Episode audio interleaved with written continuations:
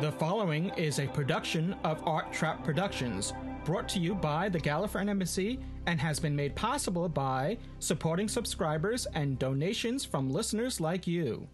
This episode brought to you by Podshock supporting subscribers. Go to arttrap.com slash supporter to become a supporting subscriber. Support the show and get extra content and other bonuses. This episode brought to you by Audible. Get a free audiobook download at audibletrial.com slash podshock. Over 85,000 titles to choose from for your iPod or MP3 player.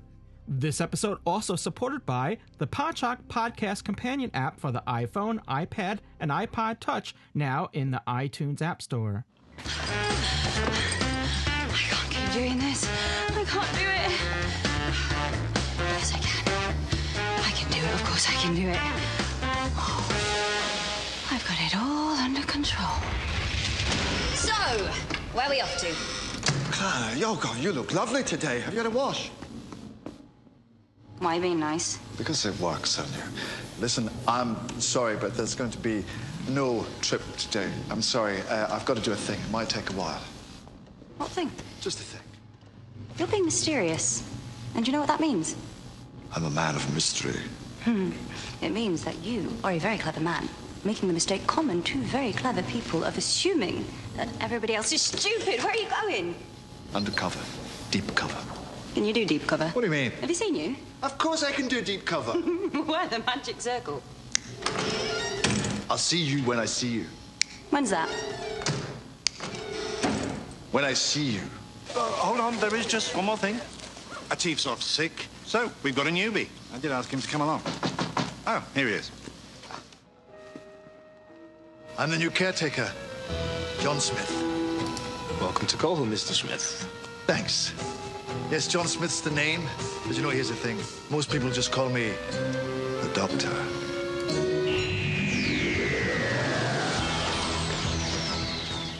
Live from the PE locker rooms at Coal Hill, it's Doctor Who, Podshock.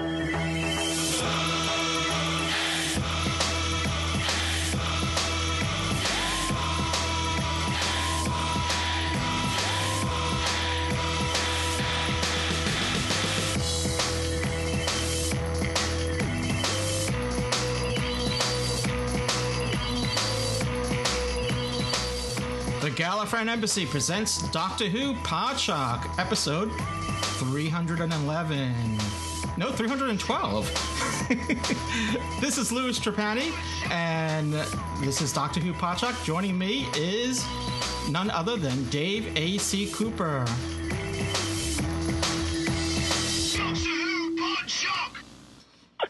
Yeah, uh, uh, now I know what the smell is. Now you now you told me we're in the locker room. I, I thought it was Ian's new dog called Bixby. I thought it uh, it made a little puddle somewhere, but uh, No, no, well, that's good enough for me.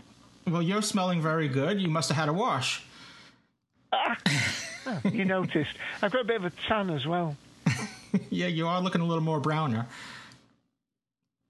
Yeah, funny enough, I was on this planet and uh, I thought I saw something that looked a little bit like Spock in the background, wearing a, a coat and a cowl, uh, practicing for some ritual of some sort. Oh, I, I thought I was at um, was it was it Geno- um, Genosis, um, where um, I, I thought I thought that we were going to see some ravaging creatures um, go up and, and attack our two uh, heroes that were tied up, to, chained up. Yeah. Well, maybe they maybe anyway. they're they are nods to both of them, to both of those um, previous sci-fi outings. Indeed. Well, if you haven't figured it out yet, we're here live and we're here to re- review the most recent Doctor Who story that just went out yesterday, The Caretaker, and we'll do that momentarily. Is there any news, um, any major news to uh, to talk about this week? Well, well, just a couple of things. One's, I'm not even sure whether it's classic news, but it is Doctor Who related, and that's just to say that um, there's some sad, not sad news, but um, worrying news because one of the actresses who appeared in Classic Who, Gina Bellingham, uh, has gone public that she's um, uh, ve- gravely ill and uh, may not live very long. uh, she was in the Trial of a Time Lord. She played the Inquisitor Ah. in uh, Trial of Time. You know, I, Bellingham. I heard the Uh, news. The name the name looked familiar, but I I wasn't getting the connection there. So I didn't have I didn't do the I, I didn't go to the Internet Movie Database. To, you know, do her. Uh, you know, her. Neither did I. I beg your pardon. Oh, I wasn't implying Your that you did. I'm just saying I couldn't remember. I couldn't place her name. I wasn't implying anyone else does that. I mean, I, I, I knew that because, of course, it's uh, I- uh, Trial of Time Lord is one of Ian's favourite uh, series, and he likes the actress as well. So um, uh, he didn't actually prompt me to it, but uh, uh, unfortunately, by the way, uh, Ian's not too well. I think I think he was cleaning up some sick, and that's uh, put him off a little bit, put him off his mash a little bit.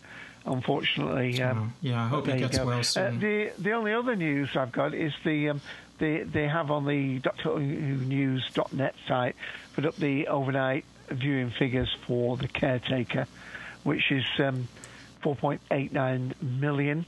Uh, but of course, there's lots of the ones to add on, you know, from the iPlayer and, and so on, and the, the BBC people watching it on BBC Three. So um, I'm sure the consolidated ratings will be a lot higher than that. Uh, but currently it's 20, uh, 22nd for the week, but the final ratings will be available next Sunday. Oh, very good. I don't know if there's anything, any any other. Well, like you Well, said, there's w- w- well just one other one, and that is um, uh, BBC memorabilia is up for auction. Uh, you know, the BBC television centre that was sold off. Uh-huh. Um, there's there's an auction of stuff from that. The auction is being held by PP Auctions, and um, part and parcel of that is a three and a half metre by two and a half metre high canvas strap backdrop uh, that was used to promote uh, Doctor Who during the 11th Doctor's era. It's a picture of Matt Smith uh, with the TARDIS and the vortex behind him as one of the the main things that they're selling off. Um,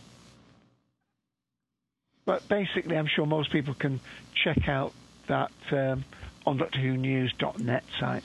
now there's a. Well, I'm not gonna. I'm not gonna get into details because I.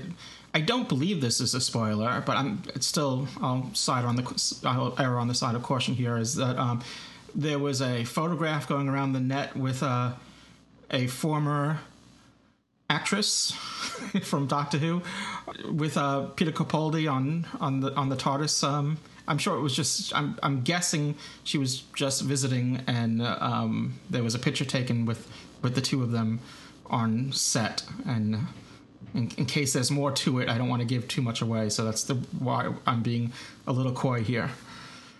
You're being a little Sylvester, are you? Yes.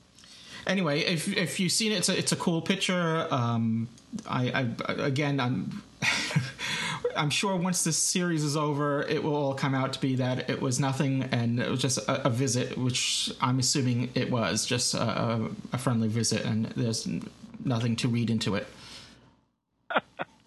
Just laughing at uh, guest six. Uh, it's was she naked?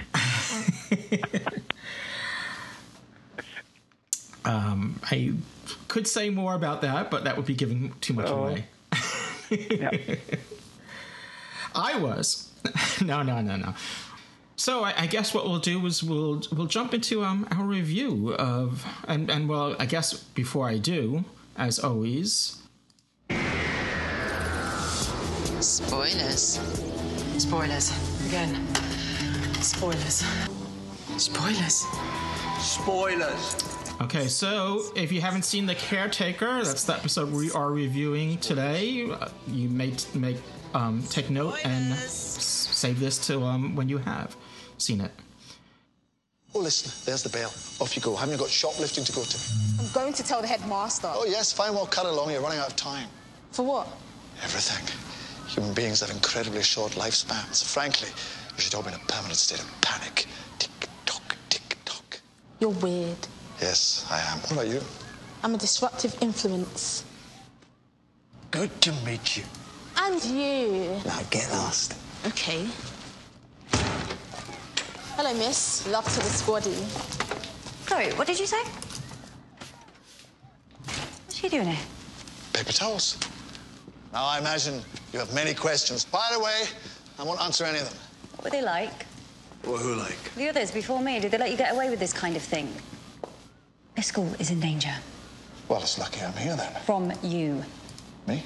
You wouldn't be here if there wasn't an alien threat nearby. Your strategy for dealing with it involves endangering this school. You don't know that. I don't know anything because you haven't told me anything, which means I wouldn't approve, which means you are endangering the school.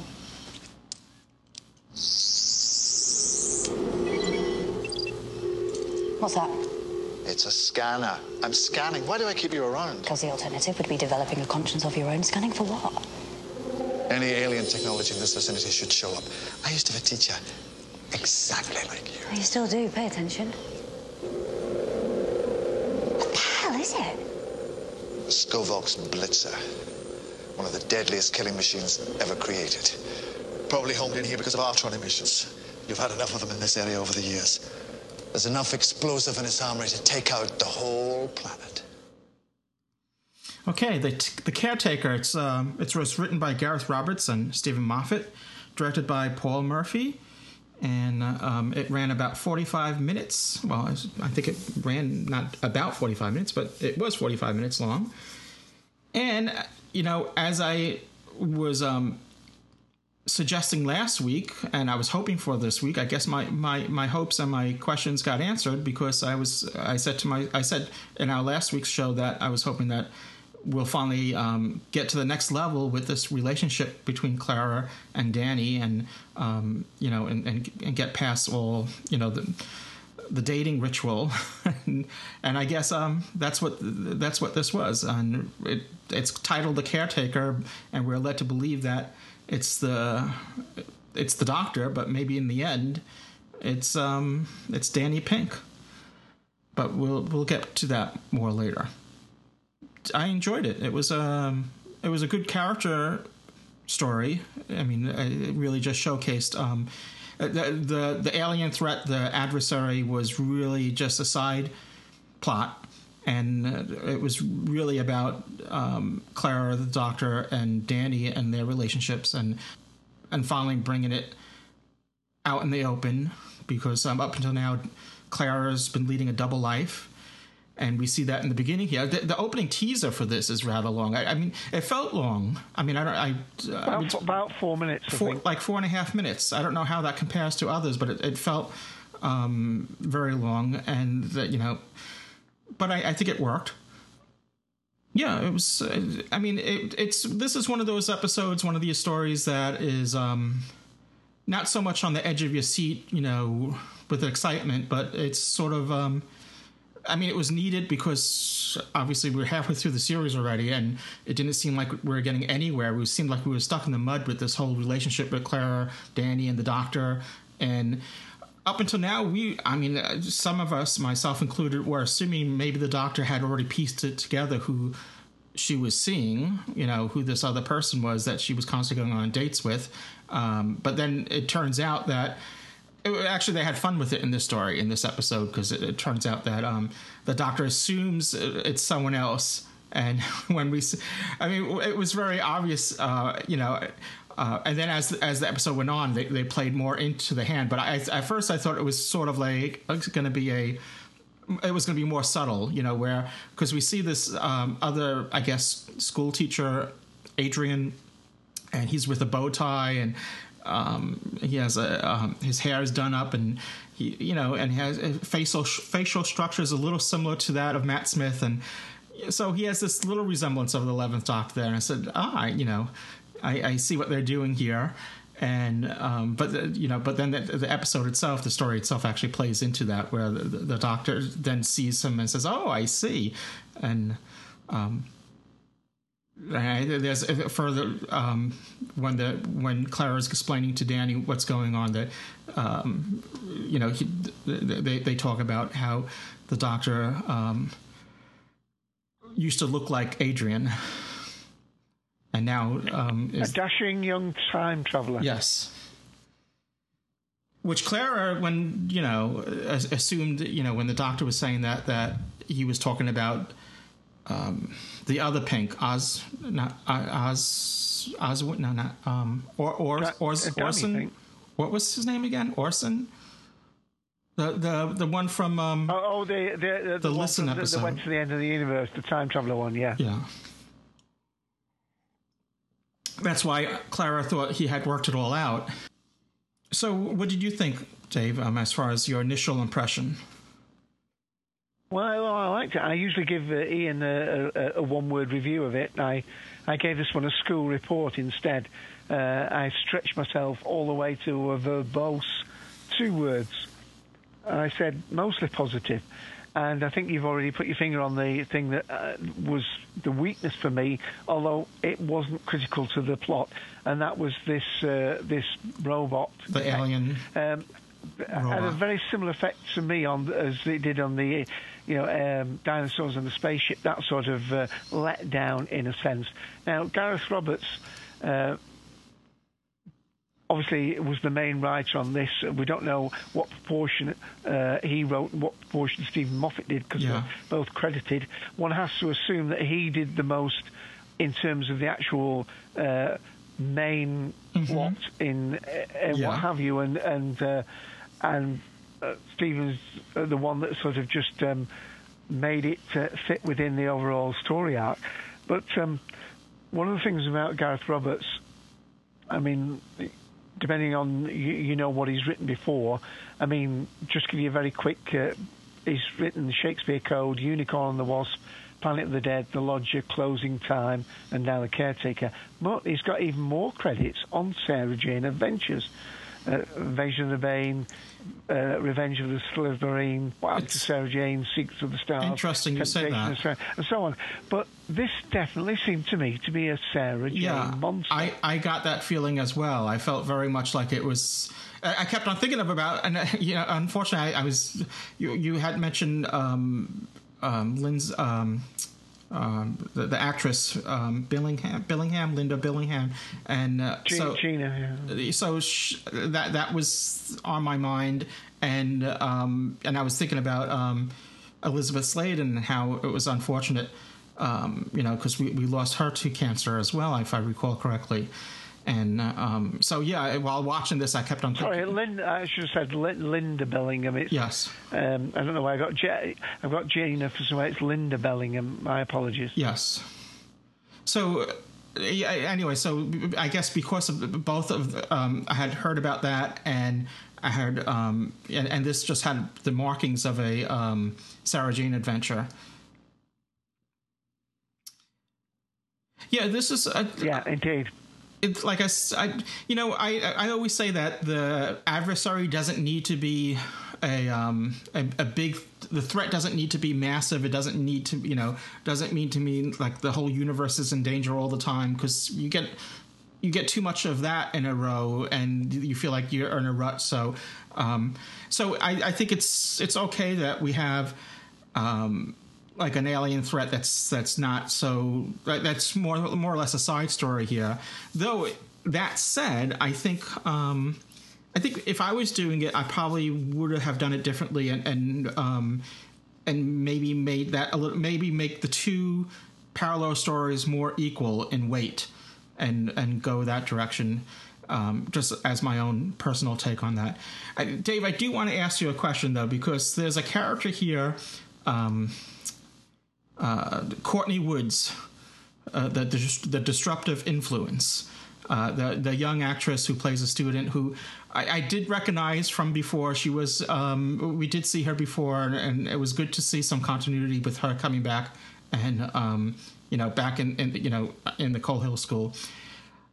Now she uses um, and uh, she I don't you know she uses this word squaddy. Is this just a is this a um, a cultural term or is it maybe just I'm too old and the kids are using it or is this something that is she is, she, is this a reference to It's a It's soldier? a reference to a young, a, a young soldier is called a squaddy. A trainee soldier is called a Okay. squaddy. All right, So, um, that, yeah, that uh, may, maybe but that's a, a something that's um, more unique to the UK. I have I've never used I haven't heard that term before, or it could be just my ignorance. I, I don't know. Yeah, no, that- is it. And as you rightly say, played by Ellis George, this Courtney Woods, uh, she's the one that gave Clara, uh, when Clara was thinking back, uh, you know, uh, about the threat levels um, in, in the story before. You said, don't, you know, don't, uh, don't go with the. Uh, don't thr threaten with your biggest thing because you've got nowhere to retreat. And that was the girl she was imagining back at school. And the teachers have referenced her on the first date. Her and Danny who talk about, oh, do you, have you got that girl? And of course, if this is a sort of a, a reset uh, of Doctor Who back to you know back to the unearthly child and taking us full circle back to Coal Hill School. Uh, of course, you have the two teachers. Where I mean, the 1st time Uh-huh. I think we see Barbara Yes. Mhm. um, th- th- talking is when they're talking about this one strange child, you know, one that she seems to know more than me, uh, but yet she doesn't know other things and this, that, and the other. Where, of course, this is an updated version of that, this uh, disruptive element, as she's called. Um, so, yeah, she seemed to do an adequate job. Um, I don't want to jump to the end part yet, where she has a little trip, but um, I, I, th- I thought the whole story. I mean, there were lots of references. I mean, uh, in in the um, in the bit where the uh, the policeman tackles the boys outside for truancy are leaving school, Uh-huh. uh, and he goes in and he's the one that gets uh, shot and also makes a reappearance right at the end. Uh, uh, to say this alien was not frightening, especially with the the face. I, think they could have done a better job with the face. Looked a little bit like a Cheshire cat or a pussy cat or something. But um, of course, we had this sudden dismembered hand on the floor, Yeah. looking for all of, out of the hand of fear. Uh, Yeah. I'm sure that was done on purpose. Um, but um, no, I, I, I like the story setting. I thought it's great. The the has moved things on because we, as you said, gone through a couple of dates. We very, very, very carefully and very well for Doctor Who um, uh, sidestep the very troublesome third date. So we're now well beyond their relationship being an ongoing thing that uh, only some of the streetwise kids have picked up on. Looks as though the rest of the staff aren't aware of it, uh, but the the kids certainly are. Um, we've got the Doctor uh, going, and, and I hadn't realised this reference, but um, if you go back to the Remembrance of the Daleks, um, I think that's right, one um, where Sylvester McCoy and Ace go back to Coal Hill Uh-huh. School. Yeah. There mistakenly is uh, is thought of as coming for the job of the janitor. Um, Ah. so there's a, a reference back to that. And of course, wasn't it uh, Ace's baseball bat that had the Artron energy on it or whatever? Uh, because that's uh, the, the whole place is seeped in this energy and the spaceship that landed in the, the playground and so on. So um, they've, they've, they've, to me, this this episode was a uh, had a lot to do. Uh, there were a lot of plot points in there that were sort of getting uh, the pieces, the chess pieces, or whatever you want to call it, all set for. As you quite rightly said, here we are. uh, This is episode uh, Six. and you don't feel as though the the the twelfth Doctor is really launched fully as the Doctor in charge of a TARDIS on adventures yet. Uh, I mean, this is the the first of a new set of regenerations, as far as we know, and uh, a bit of a reboot. Um, we've now got two teachers. Do two teachers end up in the TARDIS? We've now got a strange and stroppy girl. Um, will she be in the TARDIS?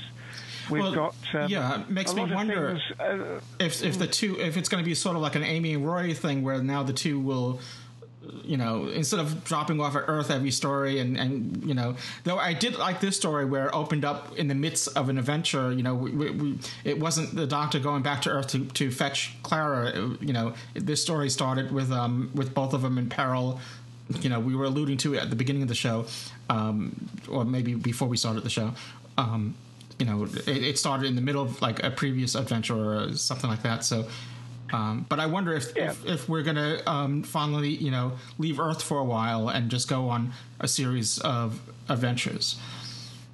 And then the, the, the, the reference, he came back and said, do you want to see fish people? So we're all thinking about the Hath, aren't we? Yes. Um, uh, in that one, but he said, no, fishing people. I think that was the Uh, third then, date uh, with the seaweed. Yeah, yeah, right, right. That's a way to make an impression, isn't it? Yeah. Let's go for a sushi bar, yeah. Um, so um, uh, there was an awful lot to recommend this. Um, uh, it, it, can be argued, and I'm sure people do argue, and I certainly know one that's argued that this was a bit too much of the romantic storyline with the Doctor really being the the sort of uh, slightly eccentric scientist. You know, uh, ignore me in the background. I'm on the deep cover. Uh, we even uh, earlier got a, a reference um, to um, Back to the Future, sort of. Uh, and, and uh, like Emmett, the scientist in that, with his, especially when he's got the gadget on his back and he's talking, trying to talk this robot down. Uh, see, I see. I thought it was the Doctor doing his Ghostbusters thing again. We we saw Ghostbusters, right? Yeah, well, we saw that. It's, Right. it to me, that's what it reminded me of. You know, because you know, the Ghostbusters would go in, you know, set up traps and whatever, and um, you know, they had all their gadgets in the backpack and all that. And you know, we've seen it before. The tenth Doctor did the whole Ghostbusters thing um, in a. Um, it was, I, I think, it was a cyber. Um, Cyberman story. I, I can't remember the name. I can't remember the ap- actual episode now where you know he, he was doing that. You know he he has uh, and now the twelfth Doctor here as the caretaker caretakers um, army of ghosts. Someone says in chat. The some oh it's Jeff. um, Jeff, yeah. uh, my Good luck. screen was partially covered. Thank you. So yeah, it's it was I I, I thought it was that that um, and it, again um, it it could be also um, a little from Back to the Future as well. I, I- since we speak yeah, of what- what- I, I just I'm just saying it's just it's, since we speak of cultural references, uh, the Doctor does whistle another brick in the wall. so uh, I, I thought that was kind of fitting since um since Pink Floyd did um, did incorporate uh, the Doctor Who theme in in um, at, at one point in um, one of these days. Yeah, the, the, play. the other thing about uh, the only other thing about the the, the, the, actual robot, which is irrelevant really, because it, it just had to be a threat to get him into the Coal Hill School. But um, this um, Danny wanted he wanted reassurance, even though actually, I mean, Clara blurts out that she loves him. I mean, that seems to get lost a little bit further on in the plot. I mean, if I was him, I'd be saying, "So you love me?" You know, I mean, he, Yeah, I I felt the same way. Yeah. She, he he but um, he, he he wasn't surprised at all. You know, I guess maybe internally he might have been, but he didn't vocalize it. Right. Uh, the, two things. Well, first of all, my brother-in-law thought um, he should have been more surprised when he saw inside the TARDIS. He didn't seem. I mean, he looked in it, but he didn't seem overwhelmed by it. He didn't seem even overwhelmed by a watch that can make him invisible. Now, whether it's because I mean we still don't know which what sort of soldier Danny Pink was and, and what sort of war he was in. I mean, it, it could even turn out we've had this army in the future where you know they were led by the Blues. Do, we- do we know for certain that Danny is actually from our time thing? I don't know whether that's going to be something that plays out because he certainly didn't seem that. Uh, uh, phased by it all. And one thing I would say is I hope that that watch gets lost because, I mean, you, you as many as most people, Louis, have referenced how the sonic screwdriver can get them out of a lot of scrapes. Yeah, If you well- if you bring some sort of invisible cloak with you, I mean, basically, he he will be a magician. Not, Well, I, I'm uh, glad it wasn't the sonic screwdriver. I'll say that much. I'm glad it was the Apple Watch that he went into the future and got. I, I mean, the, this new watch that he has. the timing was is quite right on it. So uh, yeah, I. But we've seen it before, wasn't? Um, there were. There, I mean, Torchwood had was it keys or these perception f- um, filters? the, the tenth the, the tenth doctor had the, uh, the the perception filter, yeah. yeah. So With I, the keys around the neck. Uh, I, I mean, I'm kind of surprised. You know, maybe he didn't, you know, just reuse that. But you know, but but I guess um, you know, Well, Martha wouldn't know about that. She knew about the watch because the doctor had shown it to her, and she sort of half inched it, didn't she? She took it out of the TARDIS. yeah, yeah, Clara. Tara. yeah, Yeah. sorry. No, that's all right. So, um, so, but um, you know, uh, uh, the, the, again, we, we, there's this debate about whether we know the Doctor doesn't like authority so much, even though the third Doctor certainly was complicit with UNIT. It seemed, even though he didn't like people firing off. Uh, bullets at things. Uh, he, he liked Sergeant Benton, but um, Yeah, but he, he had his. whether it's he had his trouble with unit at that time too. I mean, he uh, there, there, were several instances where you know he he lost his temper with the brigadier, and um, you know he, he he was. I, I don't, you know, some people were saying um, I've, I've, you know, seen elsewhere people fans complaining that it was out of character for the Doctor to be so anti-soldier, but I, I think he always has been, um, you know, not too keen on the military and military intelligence and you know i i mean he's worked with them well, with unit but it's it was it was a you know at times it was a um, strained relationship well he may be a changed man of course be, having been the you know the war doctor and then i think uh, Jeff, the seventh Doctor here, uh, if he's not on audio, so let me just mention that uh, he, he mentioned, of course, he spent hundreds of years on Christmas, uh, you know, fighting a war. Mm-hmm. So that's true. War too. and soldiers, he may he may have had his fill of them, you know. Yeah. And he's looking out for Clara, of course. Well, yeah, both of them are at in you know in the end that we see.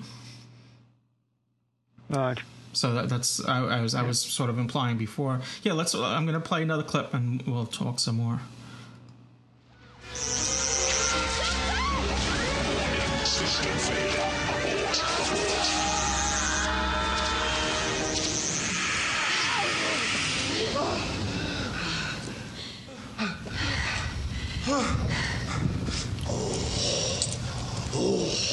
Well done, P. Brilliant work.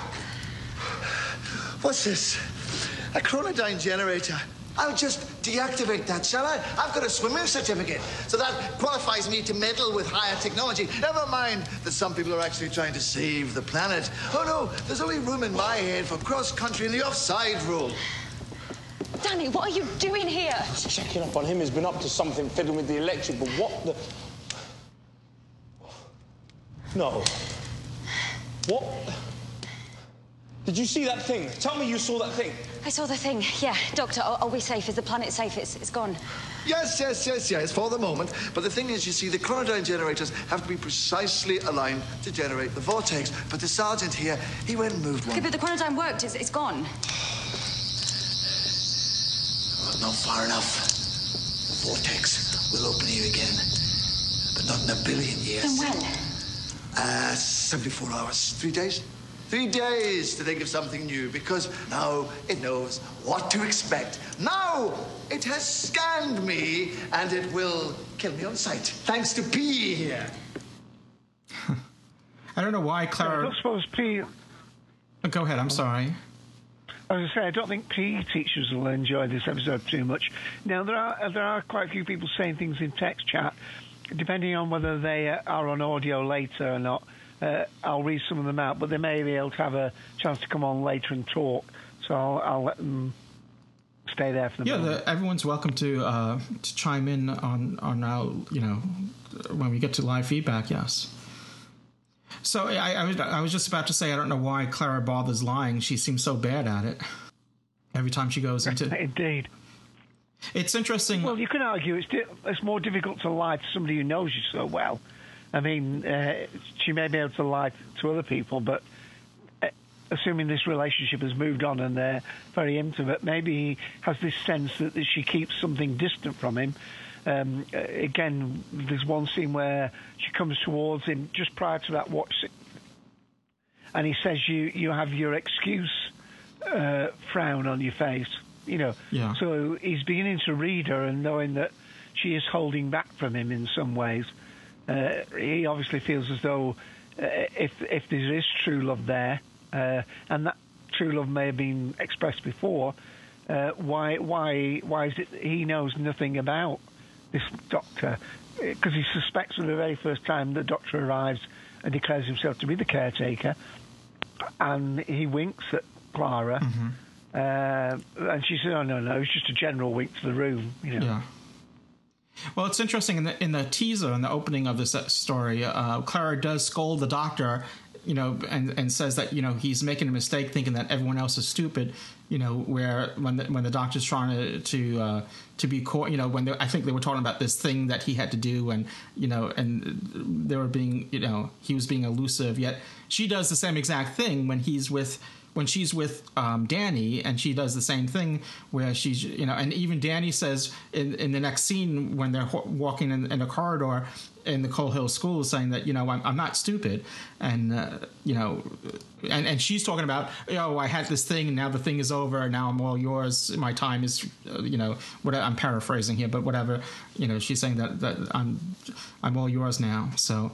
Um, it's just a just a parallel there that I'm pointing out. Yeah, I see that. Yeah. Though you know, this is not the first time. You know, we see the Doctor here. In a sense, he's um, competing. You know, not that he's interested in a romantic relationship with uh, his female companions, but it just seems like, as of late, you know, since the series has come back, it seems um, the Doctor always goes into this. Uh, this role of being competitive with the boyfriends of his female companions and i don't know i think this is this is just getting a little long in the tooth Right.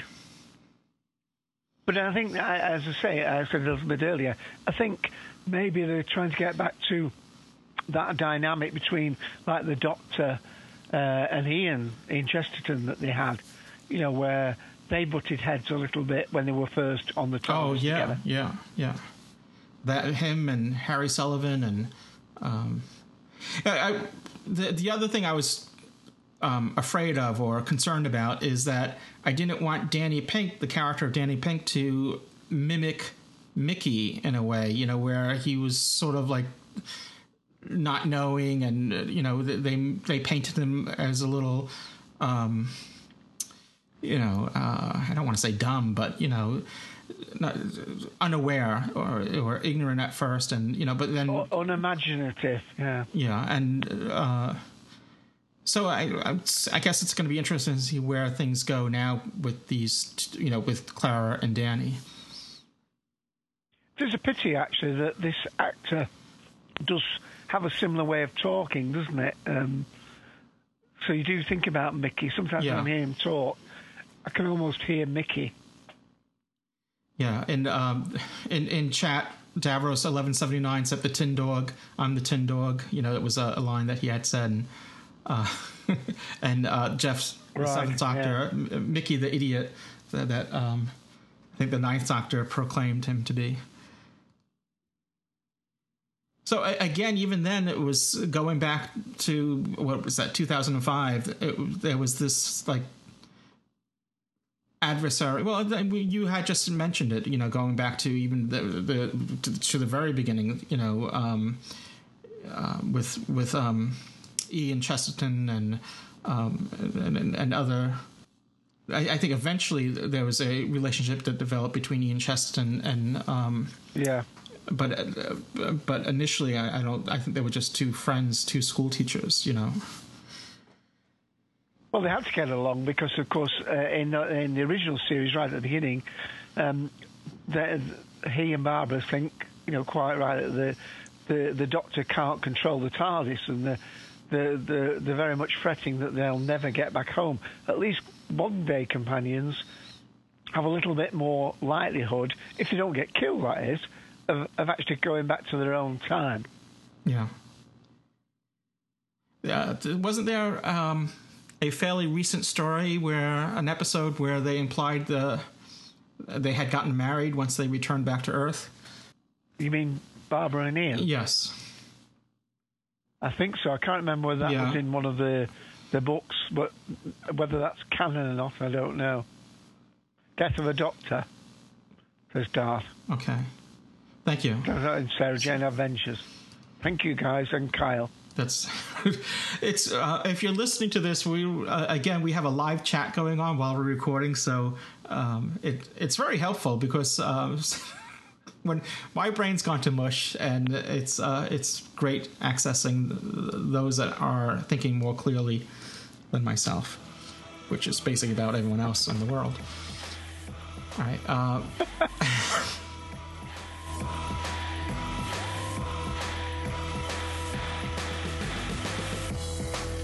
this is Waris Hussein. Thank you for listening to Doctor Who Podshock.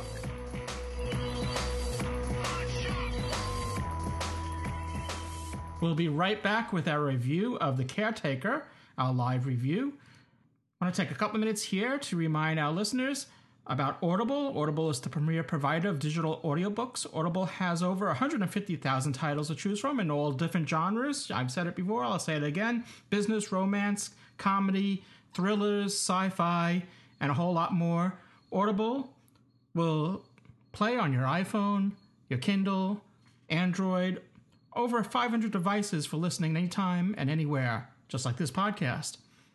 And now, for you listeners of Doctor Who Podshock, Audible is offering a free audiobook download with a free 30 day trial so you have a chance to check their service out.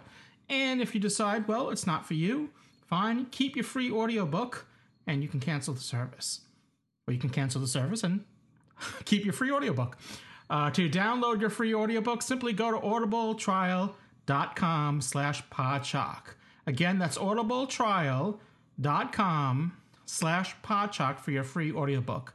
And if you can't write that URL down, you can't go to that URL right now, you might be driving, you might be riding your bike, you might be, who knows what you might be doing. It doesn't matter.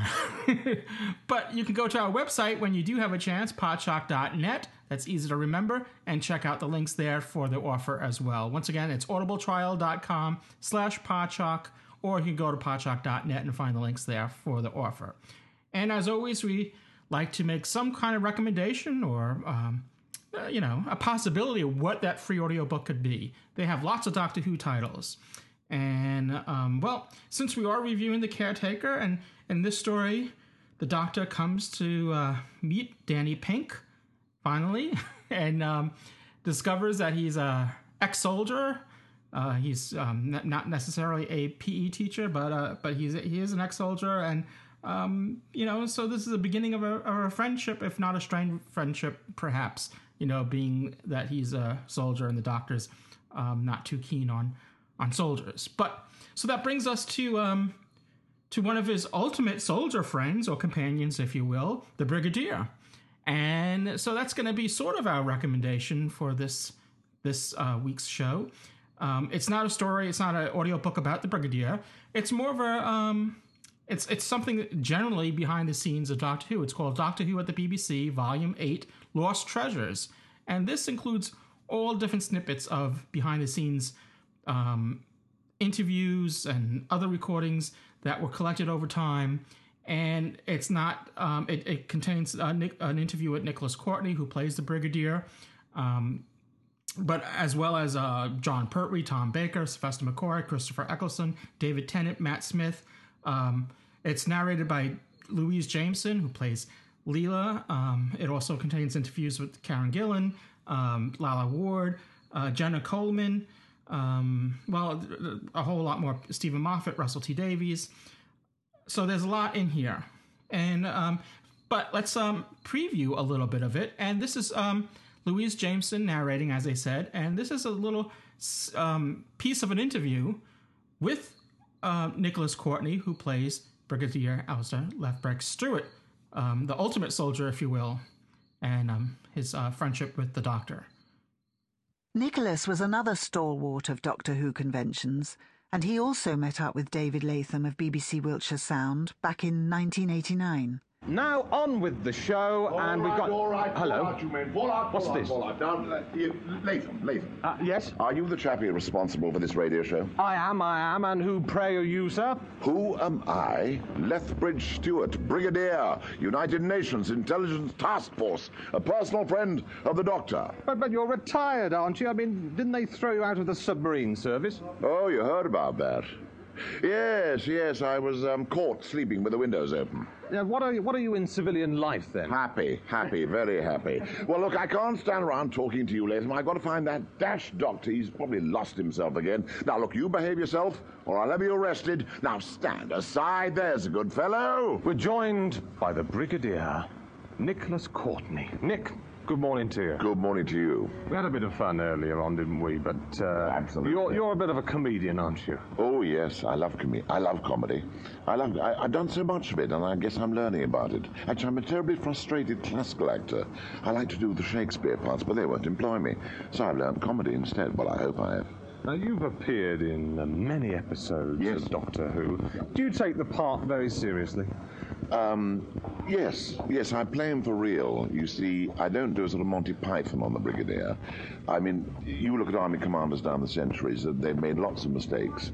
Um, and the humour that comes out of the Brigadier, I hope, is the fact that he gets it wrong. But that's why you like it. He, he gets it wrong. He just usually gets it wrong. For example, very briefly, and tell me to stop talking if you want to. There was a scene once where they arrive on an alien planet. And all hell's breaking loose, and they all know they're in trouble. The brigadier says, "Now calm down, everyone, calm down. I've had a recce outside, and I'm fairly sure that's Cromer. Now that was my line I wrote actually, because I thought he got it wrong again. He thought it was Cromer, and of course it's some terrible planet. Nicholas, you actually appeared in Doctor Who before you played the Brigadier, didn't you? Yes, I did. Yes, I in a uh, one called Dalek Master Plan, which was uh, a character called Bret Vyon, who was killed off after four episodes. And but then I came back as the Brigadier, or the Colonel first. Then he became Brigadier. What about when you played the Brigadier? Because they needed this, this unit, the United Nations Intelligence Task Force. Um, you worked with was Jon Pertwee for No, on that? Patrick Uh, Patrick Troughton. Yes, Patrick Troughton first. The uh, the first one was uh, with Patrick Troughton was called Web of Fear. It was about the Yeti. Took place in the London Underground, and I was a colonel then. And it was only supposed to be for one, as far as I knew, one story. That's all. But then they, Jon Pertwee was about to take over, so they then had another one with. I had another story with Pat Troughton, uh, which was a dummy run for. So once again, this that was a clip from Doctor Who at the BBC, Volume 8, Lost Treasures. And that could be your free audiobook selection or any that any other title that you like to choose that they have um, to offer for this promotion. Uh, you can go to um, audibletrial.com slash podshock for your free audiobook.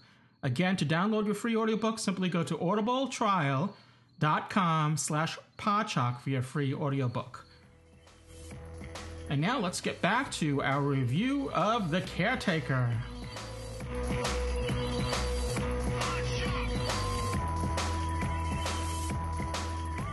So I have a plan. We're going to play another clip, and then we'll open it up to uh, to callers. You have a thing or a I'm plan? bored. Thing? A thing. Let's go somewhere fun. What do you say? Do you want to see the Thames frozen over? Oh, those frost fairs. Come on, the schoolbox thing. It's a time machine. We can get back straight away like we always do in your place. Just make sure you don't get yourself a tan or anything or lose a limb. Oh, I don't think we should, not this time. You've never said no before. Not even in the middle of dinner. Remember when you had to eat two meals in a row? I just think, with the school in danger. Danny, why? He already knows I'm here. That's why he's talking like that. He's being clever. Now you mention it being a Time Lord, I can feel a light shield aura when it's right next to me. Time Lord! Might have known. Might have known. What? Well, the accent's good, but you can always spot the aristocracy. It's in the.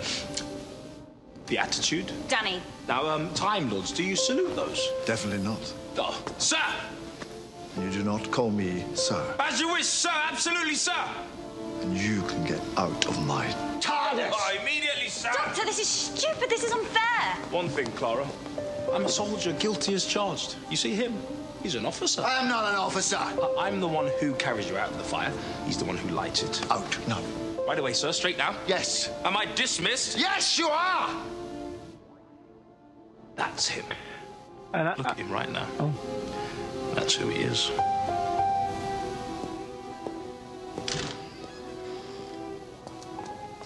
On balance, I think that went quite well. You were saying, Dave? I, I got a vibe from uh, Human Nature, Family of Blood there with the way he, he's speaking to an officer. Yes, sir. Yes, sir. The way they were talking in that 1914 Yes, episode at the old school. Uh, Baines, I think it was, that talked Uh-huh. like that. Yeah, and th- there we see once again the Doctor, uh, you know, trying to fit in as a human. In a, sc- in a school, yeah. yeah. Well, it's, uh, as far as he knew, I think he was. I think they refer- I think I think they referenced that in the, the Doctor Who extra. Yes, by the way, they did. They, They referenced did. a few uh, mentions about uh, the Doctor being, uh, you know, in schools and so on. Yeah, um, so I don't have BBC America, so I, I some of uh, we had a listener who um, contacted me on where to find the extra, you know, where to find that. I know I get it on, on um, iTunes, uh, Doctor Who Extra is called. It's like a 10 to 10, 11, maybe 12, 13 minutes long, depending on on the sh- on the episode, and it's a little behind the scenes thing. It's um, uh, it's available on iTunes. And that's how I get it. But um, and you get Dave. I think you mentioned it was on the BBC Red button. It's on the BBC Red button and it's on the BBC iPlayer and I've put iPlayer. iTunes. Yeah, that's that's what I said. I, it's listed on Amazon, but it says not available, and there's no price next to it. So I'm assuming that maybe it's exclusive to iTunes for the time being, and then once once that period is over, they'll have it available on Amazon. But it's um, it's it's listed on Amazon, but it's, it says not available when I when I go and check.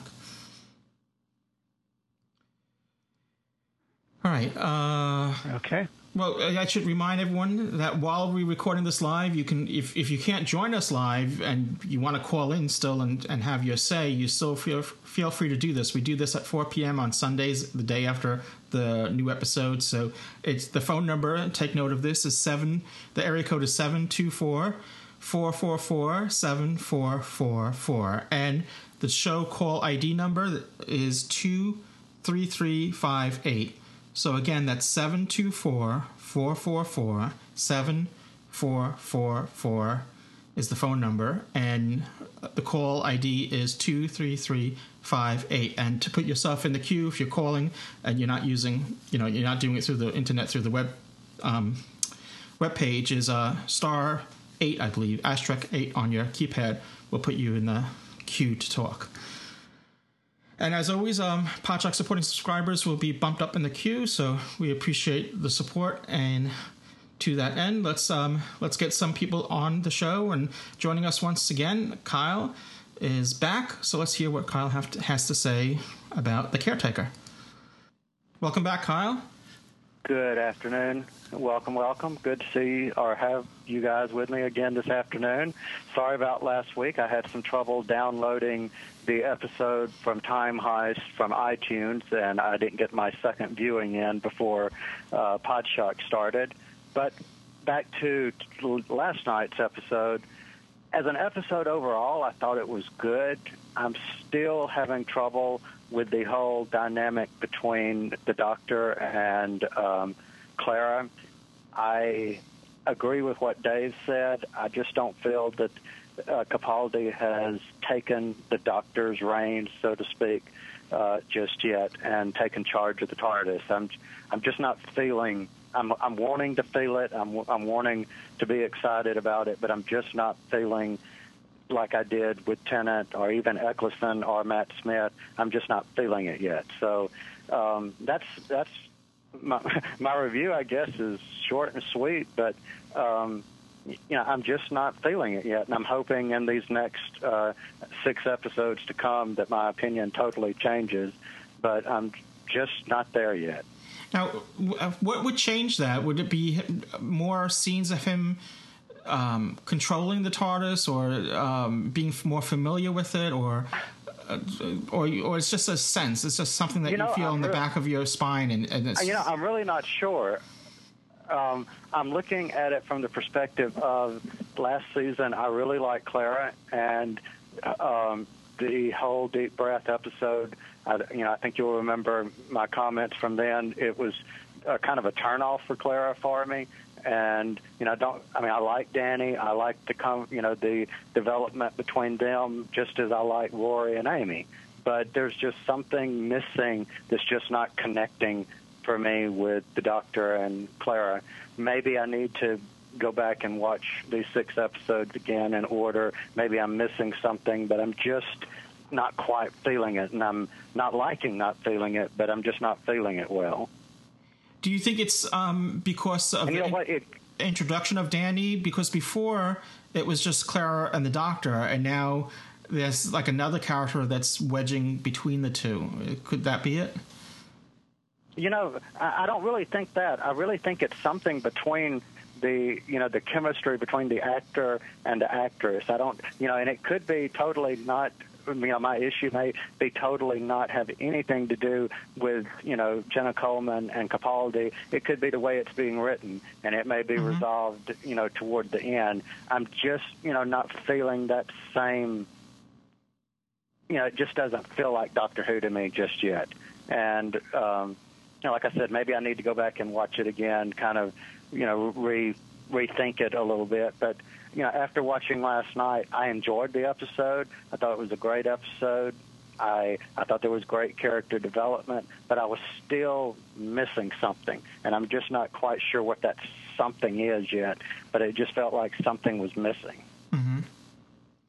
No, I, well, I, I can understand that. I, um, I, as, I, I did enjoy this story. uh, That, um, I, like I said, and if I was up to me, I probably would have done it slightly different. I because it, it it felt in the end, even though I did enjoy it, it, it did feel like there, there was like a missing element somewhere, and I'm not exactly sure what that was. It, maybe it was the side story that wasn't fully developed. I don't know, but I don't. I, it's I don't know. But but you know I think um, you know I think the, all the actors are doing a great job. I, I enjoyed seeing the cameo, and I know we haven't dis- discussed that yet, but of the person um, toward the end that they showed rather briefly, and uh, you know I know several people have mentioned not liking the overall arc and maybe that is what i'm missing is i did enjoy the mystery uh, look back at um, Matt, uh, the second season, Matt was on there. We had the whole "Who Is River Song" uh, played out and all of that. You know, and maybe that's maybe that's what I'm missing is the you know build up and the expectation and all of that. So that might be my element that I'm missing.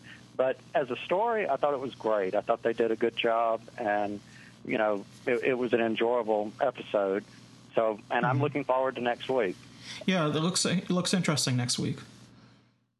And we got a brief mention of but I- River, didn't we?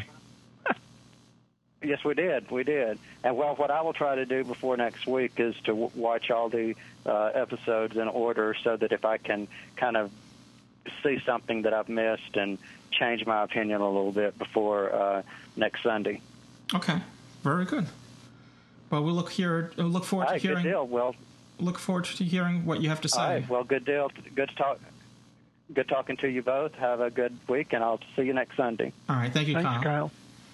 Cheers. All right.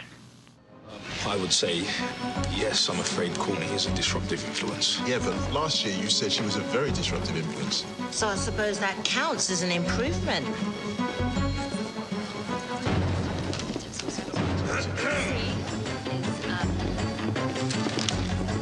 Excuse me, I think the caretaker wants. Mr. Dulu, I think um, I think the caretaker wants me to. Well, what about my Angelina? Yeah, she's great. Yeah, really great girl. A plus, ten out of ten, top of the class. Sorry. Although actually, handwriting could be better.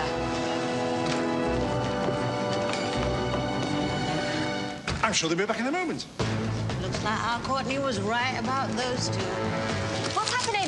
What's? Clara, the vortex is opening. It says Thursday night, Whitehall, quick. He, shut up.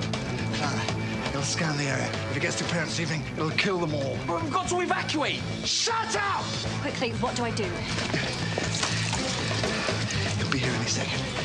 Get to the hall. Give us some squirts of helicon energy. Setting number 41.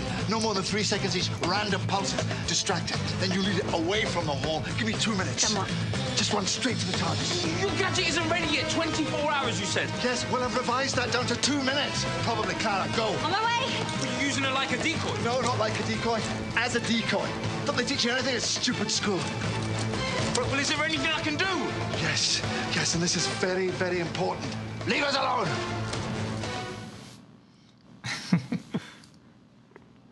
So yeah, that, there we go with the doctor and scolding this uh, male uh, interest that is coming between him and, and his companion. Uh, D- Dave, you didn't care for the alien design. I, I thought the, the the that robot, the bottom, the the way it traveled, I thought I, I thought that was pretty cool. The way they did that, and and how it had this like base and like like spider feet almost, and um, I I thought they did that I thought I thought that was excellent, but they couldn't shoot, use it, could they? Because it, the, the feet weren't touching the ground, so they couldn't they couldn't show it in effect. Um, you, you saw a little skittering movement, but um, yeah. Uh, but uh, my main complaint was uh, the face and, and this sort of uh, twinky twinky type of talking. Biddy biddy biddy biddy. was that Buck Rogers or whatever yeah, it was? that was Buck Rogers. I, I didn't think of that, but yeah, it's it, it, it's it's it's like shorthand when they need to kind of. Um, you know, it's it, it, goes back to like I, get I don't know who started, but I I think you know I think of Lost in Space with kill, um, uh, I forgot what it, was. kill, destroy, danger, danger. Thing, yeah. No, no, but they had this this robot and oh. that that would just you know um, have this m- mantra that it would just say it, what it was thinking, you know, and it, it, it it seems to happen a lot in science fiction where you have robots that just talk out loud their instructions, you know, so you know what's since the you know they can't really emote yeah. facially or any other way. I guess that's the way to get across what they're thinking. Yeah. Even in stealth mode, they say what they're going to do. Yes.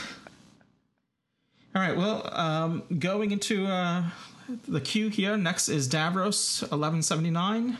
Welcome back to the show, Davros eleven seventy nine. Hi guys, how are you? Uh, welcome back. Good to hear you. Fine, thanks. Thank you. Great, glad to hear. Thanks for having me on. Oh, my um, pleasure. I really, I actually, I did like this episode. Um, I think ever since Listen, I've been on board uh, with Capaldi.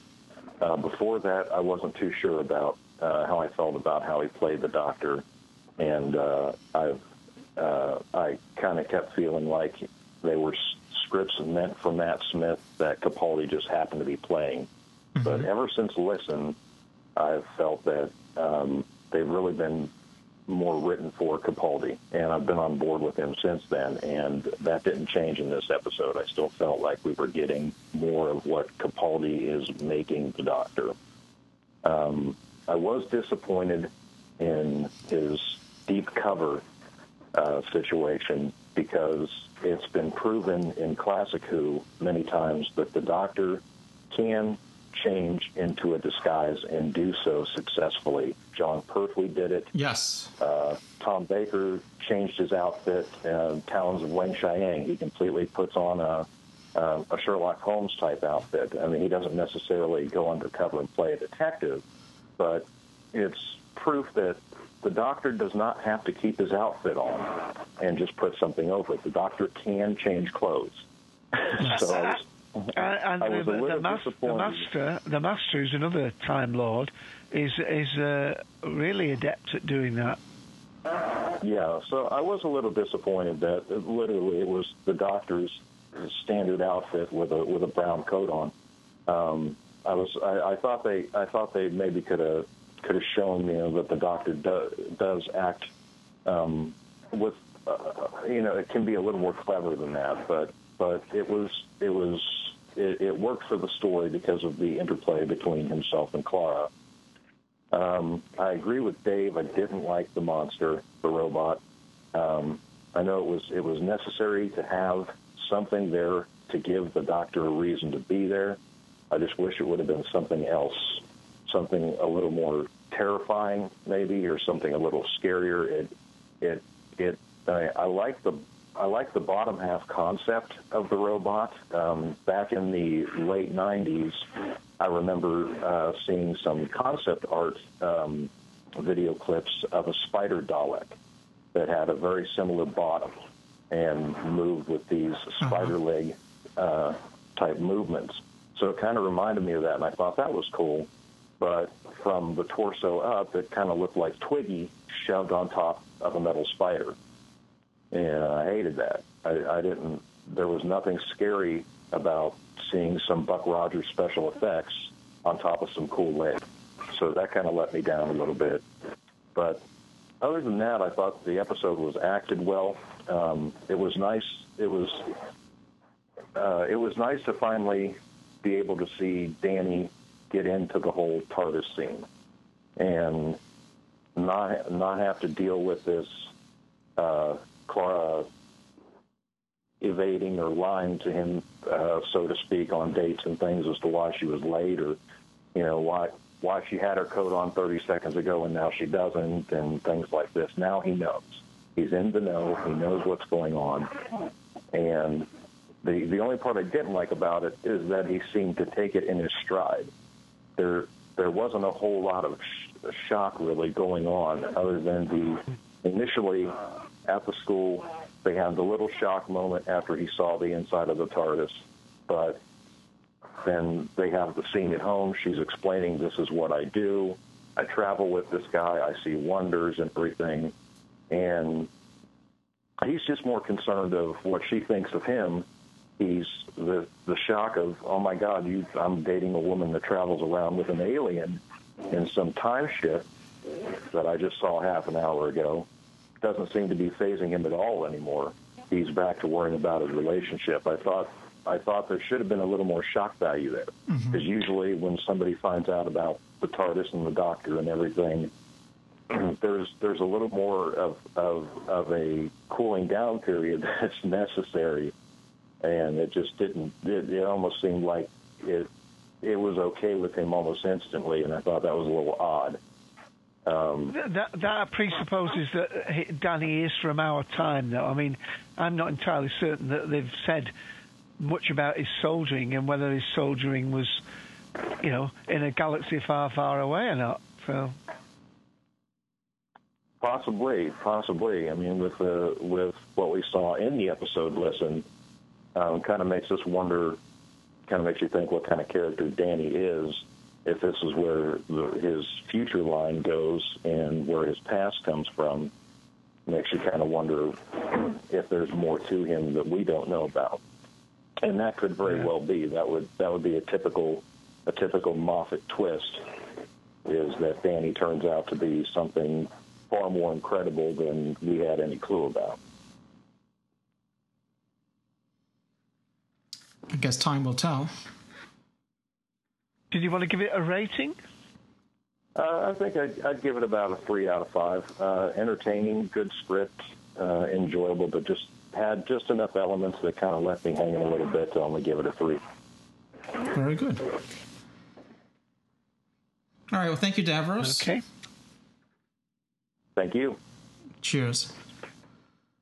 Kyle had mentioned, if I'm not mistaken, that he was uh, he felt he was missing the story arc in the whole, you know, in in, in previous, the, the you know that we, saw at the end here. We, the, there's the heaven scene again, and we, even though she doesn't have any lines, we do see Missy again. And I, I just wanted to be clear that it's not that I dislike Missy and. Um, you know, and, and, and whatever they do, they leading up to with this is just that um, for me personally, though, I, I just think we could do a whole series without any overall story arc, or, or or just save it for the last few episodes, and it doesn't have to be an all encompassing thing. Though I'm glad that the last few episodes didn't have any, but um, you know, uh, um, to each their own. I I, I think um, you know we had the Key to Time series, and we had. Um, the, you know the, the the the first series of Tom Baker, which had a few you know which I do enjoy stories that lead into others, and uh, th- th- there's um there may be some overlapping elements in them, which is fine. Uh, it's, it's just it just gets a little routine though. I thought, and um, since Doctor Who's been back, you know, um, you know, ever since um, 2005, each seems like each series we have a background story arc that's um, spread across the whole series. Yeah, and Kyle, by the way, had- has put his rating in text at three out of five. Yes, I've, we've got to ask Kyle about how he would rate it. Uh, yes, we'll go right into Darth, and then um, I was going to play another clip, but we'll we'll do Darth and play a clip, and then Robert. Welcome back, Darth. Mister Darth Skeptical. You know, I was just going to say, I was just going to say, why not let Robert go first? Because I've talked about this episode once today, so let Robert have a, a go first, if you don't mind. Oh, okay. I'm sorry. I, I see you did put that in in chat. In chat, I failed to read it. all right, we'll be right back with Darth. So hold on to your hats. Sorry about that. it's all right. Robert, only you could be so bold. Oh, wrong, wrong quote. Quote. Hi, welcome back, Robert, Hi, to the guys. show. Thank you, and I thank Doc Dar for letting me go. Uh, thanks, Dar. Yeah, it's been what a couple episodes since I've been on, but I wanted to come on say hi and tell you how I feel about this episode. I'm glad you did. Um, generally, oh, thank you. I'm, I'm glad I was able to make it on, and I hope you guys are doing well as well. Good. Yes. Indeed. You know what? Sometimes words can't explain an episode or a story. Sometimes it's music that can explain this. And if you don't mind, Lewis, if I could play um, this real quick, because it will explain the episode to you how I feel about it. So, is it okay if I play this clip? It's about 33 seconds. Okay. Not very long. 13 Bannerman Road is where Sarah Jane Smith lives.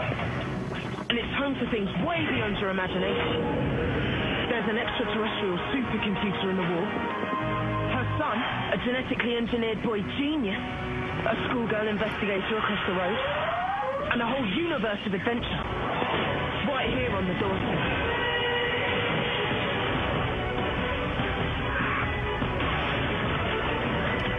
Ready? Always.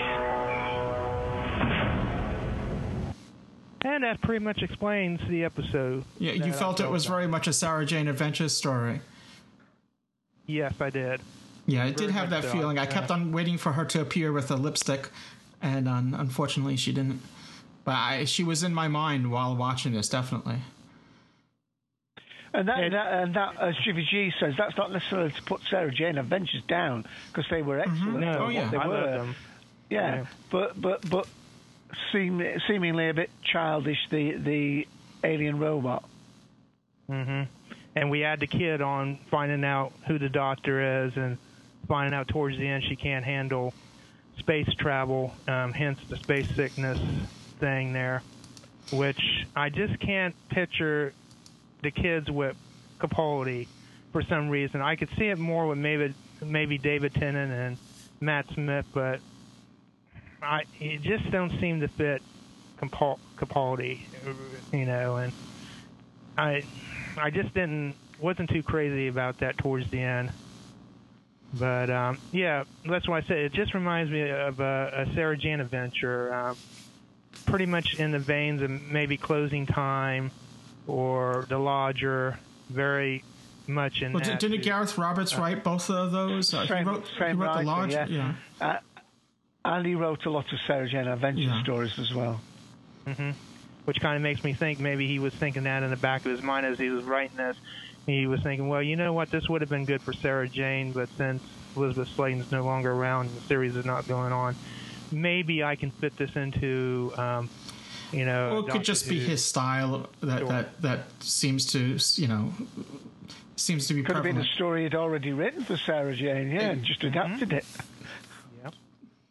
Very much, and and I mean, you know, it, it just felt that way. It was a very average story, and and and the doctor in this situation very much feels like you know. Remember when the doctor made appearances on Sarah Jane, um, both the David Tennant and the Matt Smith doctor, and it, it just felt that way with this story. You know, I I felt that Jenna was kind of the Sarah Jane, and then you have the only thing missing is the kid detectives kind of going around with her.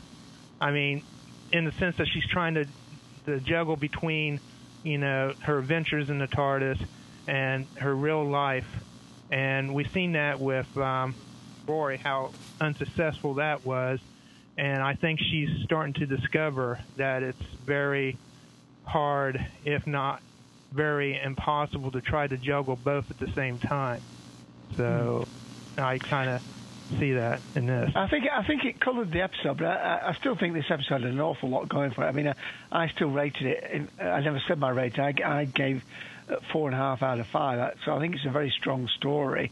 Uh, those were just the weaker elements of it to me. But as like you say, they weren't. The threat really was. It could have been any threat, but maybe this threat just you know made one think a little bit more about Sarah Jane Adventures and uh, as Jiffy G Seven says, not to say that they weren't great stories, but um, you know in Doctor Who you, you, I think you wanted something a little bit more vicious looking, and, and, and certainly in the way it spoke to me, a little bit more menacing.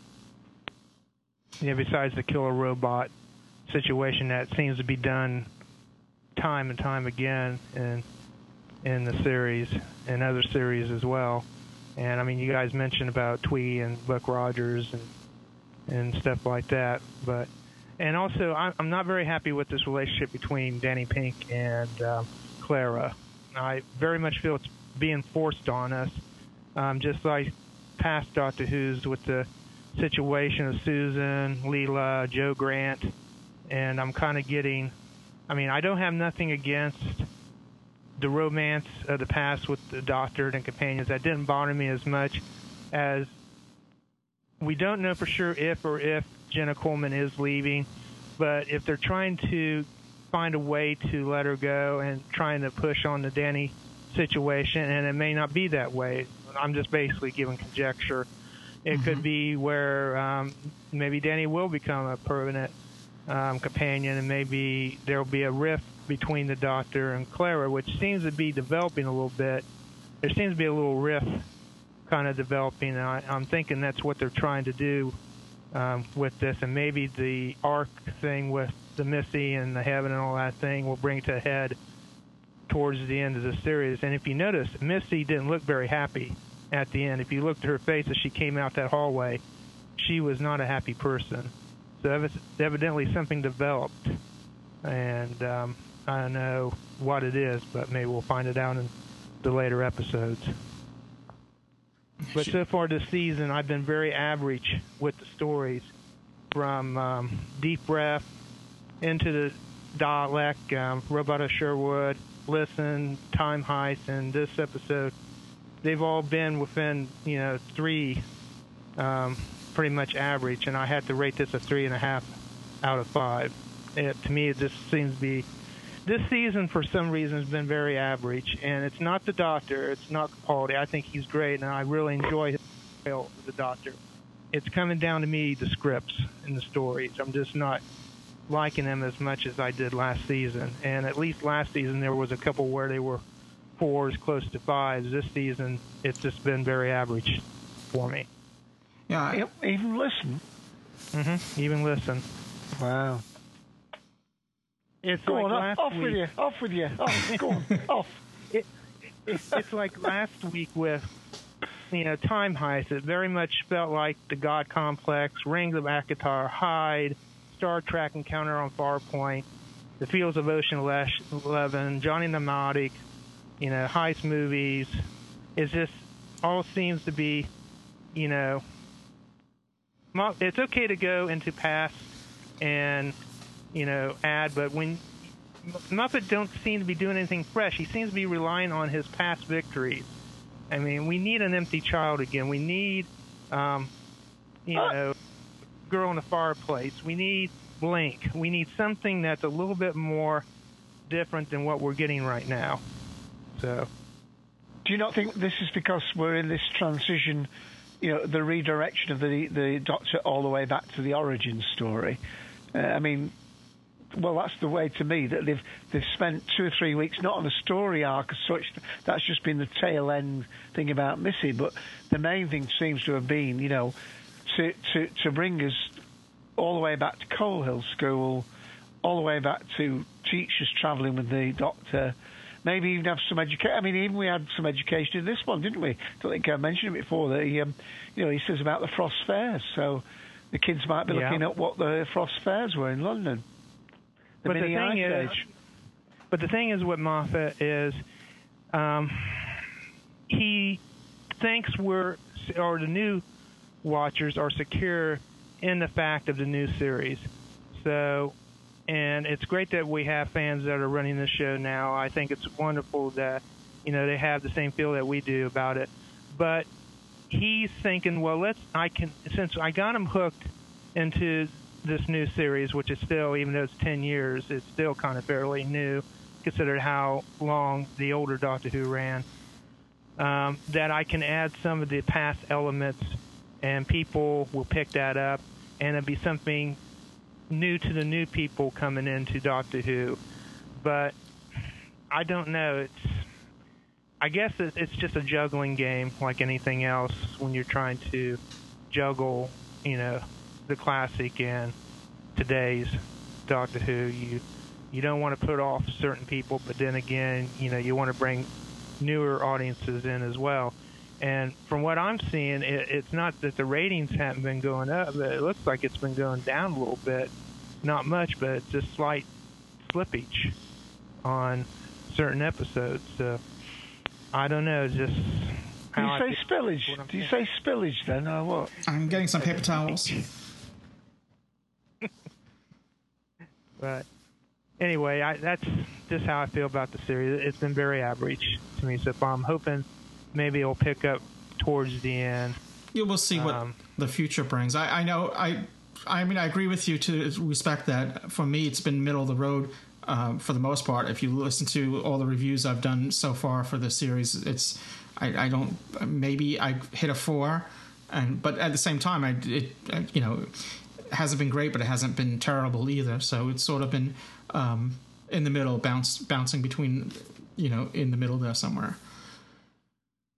I mean, I would like to see a break a breakout story that would put it, you know, that would that would you know that I would proclaim it to be a five or or even a four and a half. Mm. Well, we'll see what next week brings. It looks from the trailer pretty interesting, but uh, I think what's hurting me is the stories this season, not the Doctor. I think um, Capal- Capaldi's great. I'm Uh-huh. enjoying his version.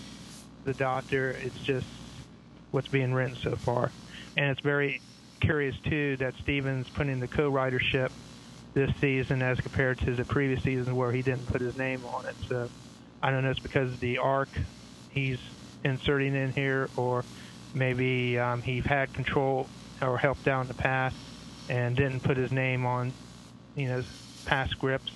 And either he's trying to hit his legacy, or maybe he was told he needed to start doing that. I don't know. Yeah, I, I've been noticing his, you know, that there's a lot of co-written scripts with him. Mm-hmm. All right, Robert, thank you so well, much. that's it. I just want to thank you guys for letting me come on and um, telling my my side of the series. Like I said, it felt very much Sarah Jane to me. So Yes, I, I like I said, I was feeling her, and I was I was you know expecting her to to turn up somewhere there, and and since um you know they they they didn't really you know kill her character, you know unfortunately um, you, you can't have her in it, but you know because of obviously we lost Elisabeth Sladen unfortunately, but it, it would yeah, have I do miss her. I always enjoyed her acting very much. Yeah. All right. Well, thank you Well, again, thank you, Robert. guys. Take care. Cheers. Cheers. Bye. Bye. Bye.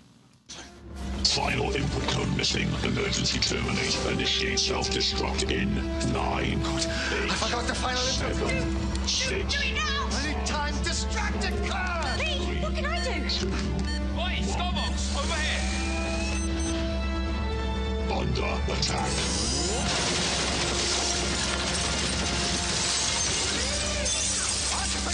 Artificer! Artificer! Stop! Confirm! Override! Final input code! Code accepted. Abort self-destruct. Orders accepted. Stop. Stop. Stop.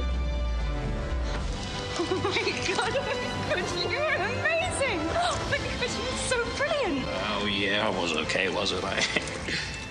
I was behind you every step of the way. Had to make sure you were safe. You okay? Okay. Just, okay. It's alright, it doesn't matter. I don't need him to like me. It doesn't matter if he likes me or hates me. I just need to do exactly one thing for you.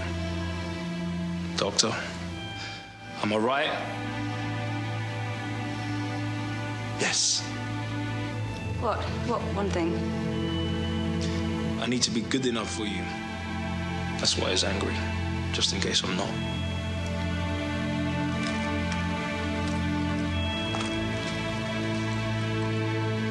He, uh, he did just save the whole world. Yeah, yeah. Good start. See, it doesn't feel like he just saved the whole world. He just, to me, it just seems like he saved the school. You know, it, it, the, what I'm getting at is that the alien threat didn't seem that menacing as far as threatening it was, no, it said if, if, if it had the destructive power for the whole planet. Yeah, but I, I just didn't get that feeling coming across. I didn't feel, I didn't really have that much problem with the design. I, like I said, I did like the base of it. It did have, to me, it had like more of a, um, like a, a Star Wars feel to it. You know, the, the that crawling base element to it. Uh, the top part could have been done a little bit differently. Um, we had a, a, a little behind the scenes stuff for those that didn't see the extra. That There's a little person that's uh, controlling, that's acting in the in the top part of Ji- that. Jimmy Jimmy V, who Yes. been in Doctor Who a lot. Yeah, he's um had, has um, a history in Doctor Who since its comeback. All right, let's um hopefully Darth is still with us, and we'll get him on board. Welcome back, Darth. I think I am still with you. Okay, good. Very good. Um, yeah, you know, I'm going to go on the opposite end of the fence here with uh, Robert and say I really love the thing. I mean, I, in fact, I, I guess my opinion would be even different from yours, Lewis, in that I think that this wasn't a middling episode. I don't think it was three. I don't think it was four. I think it was five. Um, and the main reason for that is just because this is the kind of thing that I expected for Steven Moffat to write uh, when he was announced as the showrunner, because I kind of figured that what he would be doing is pulling in um, some of his um, experience with coupling and other shows that dealt with relationships and setting that against time traveling. And I don't think that he particularly did it very well with the Amy and Rory relationship. I think that we were meant to believe in season five that there was some kind of romantic triangle going on there, uh, but it was brought up and easily dismissed. And then other little things that happened with Amy and Rory were. Um, uh, kind of in the rush mode as well, such as their inexplicable divorce um, in Asylum of the Daleks, which Yeah. made you know that whole story feel incredibly rushed and just without any kind of basis in real emotion.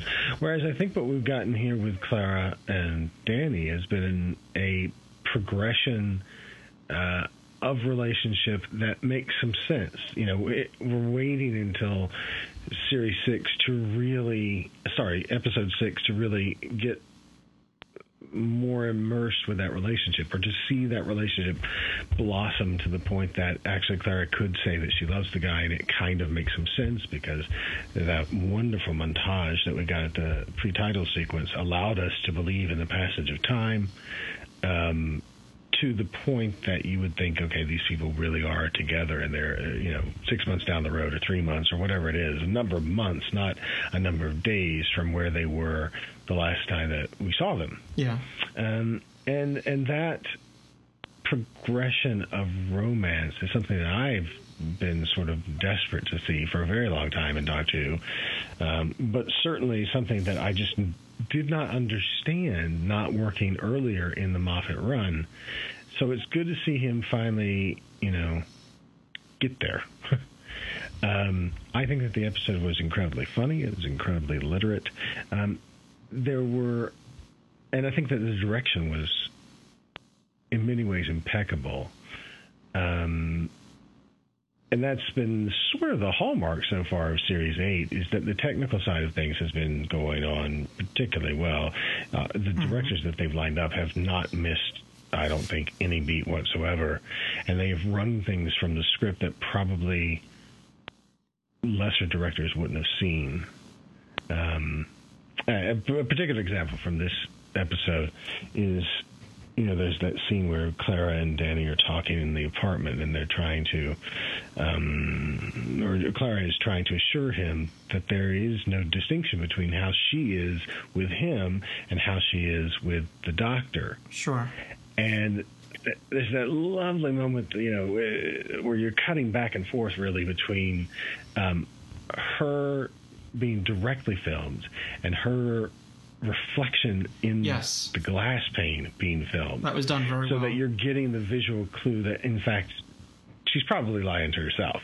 In fact, there is, you know, one Clara for one thing and one Clara for another thing.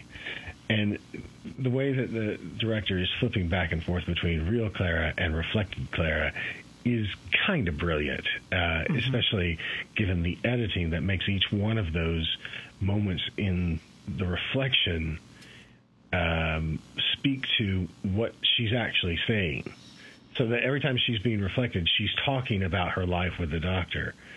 Whereas when she's talking about her life with him, it's the real her. It's very clever. It's really, it's one of the, my favorite things that I've seen in terms of direction in, in quite a while in Doctor Who. Uh, and the other thing is, the audio continues to impress me as well. It's weird because you listen to some um, podcasts, I think in particular the Doctor Who podcast, and they are on some kind of vendetta to prove that the audio in Series 8 is awful, that it's too, the mix is all wrong and all this stuff. And I got to tell you, it is the most impressive thing. It really is. Week after week, I find something that is at least a little bit impressive.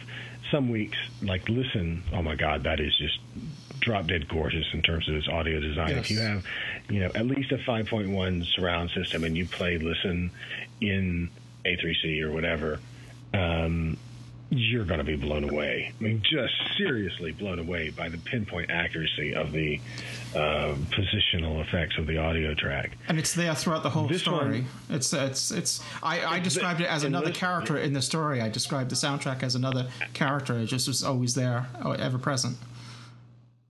Absolutely, you know. Whereas, and it's it's so weird that people are saying uh, it's horrible. I can barely make out what he's saying. Uh, the fact that he's got a Scottish accent on top of the, the the bad sound mix makes it hard for me to understand what's going on. I- It's, I mean, I, I understand it because I went to a theatrical presentation of Deep Breath, and that particular theater had a bad speaker in it. And if you, you know, don't you don't have it balanced right, yeah, it is hard to hear. But if you've got it balanced right, if you've got a decent system, and you don't even have to have the whole system, you could just have surround sound headphones. Um, you'll pick out just so much stuff. One of the one of the standout things from this episode was there's that explosion and the um, the chair comes right at the camera. Yeah.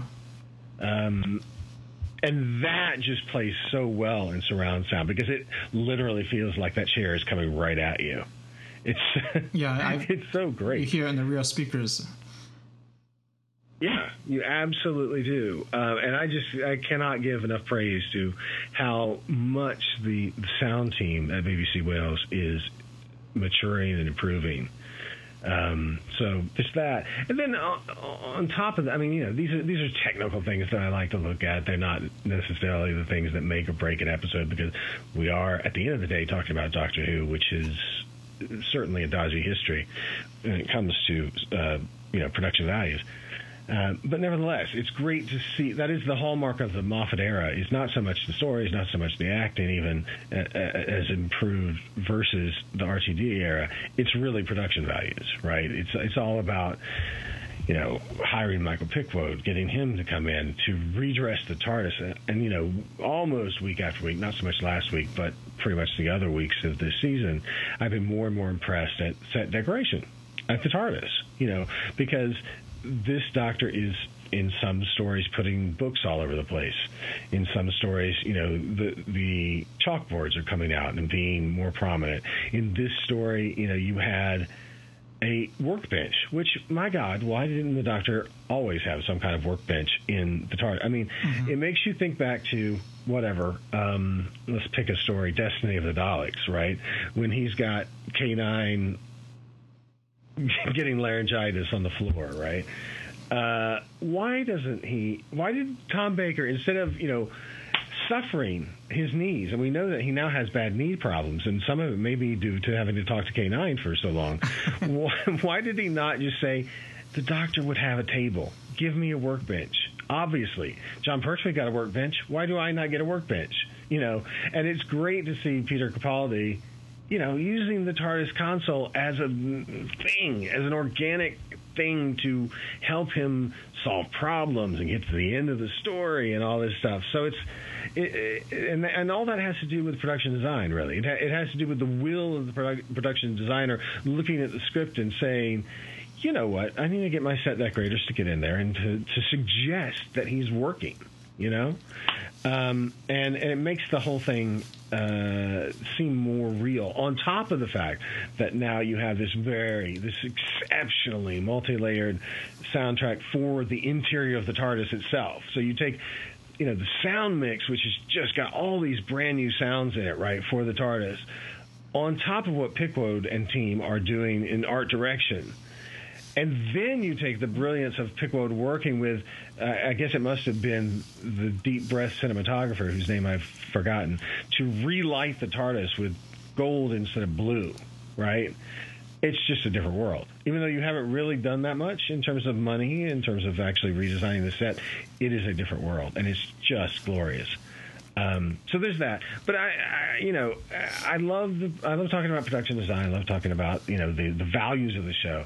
But really, at the end of the day, what I really liked about this story was the script was damn brilliant. The script was an absolute equal-handed thing. It was each one of those three characters building a dramatic relationship with the other, so that now, quite differently than uh, with the Amy Rory Eleventh Doctor situation, you actually have full-fledged points of drama between each one of these characters, so that there is actually a Danny Pink and Doctor relationship that doesn't involve Clara. There is a point of contention between them over military history, right? Maybe even over maths.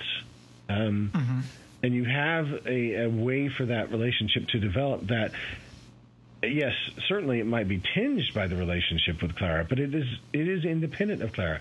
You can't say that with Rory, right? There is no relationship between Rory and the Eleventh Doctor without Amy. Period. There's not. There never was one that was developed. Yeah. Uh, and you you have only a few scenes really where those two guys are together. Whereas you can imagine going forward, there could easily be scenes where it's just the Twelfth Doctor and Danny, and that would be fabulous. Um, so I I mean, aside from those sort of dramatic ley lines that now are in the uh, running throughout the series, I just think it was damn funny. Right? I mean, there, there's virtually no line in here that wasn't funny.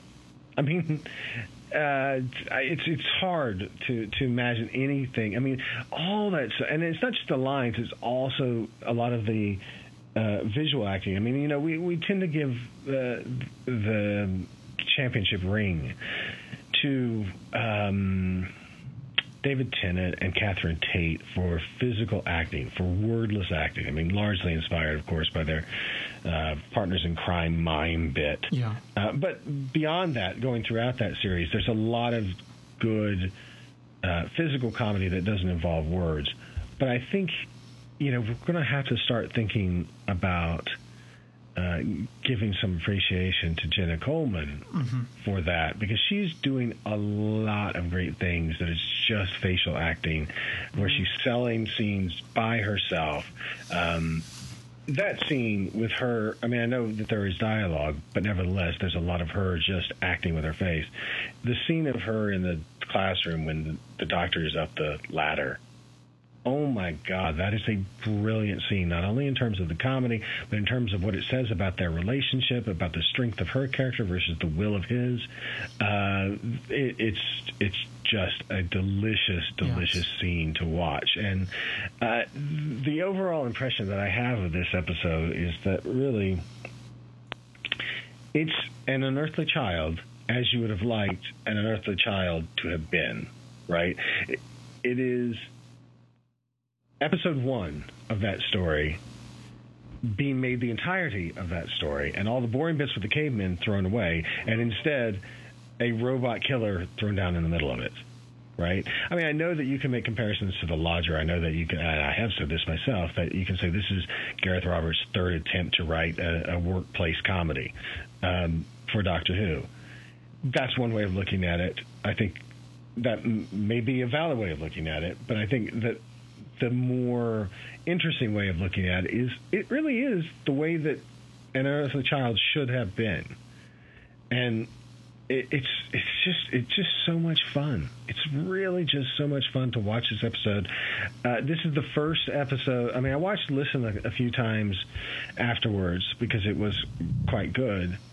Um, but the, you know, with Listen, as you watch it more, you get you kind of get some more questions popping up in your mind.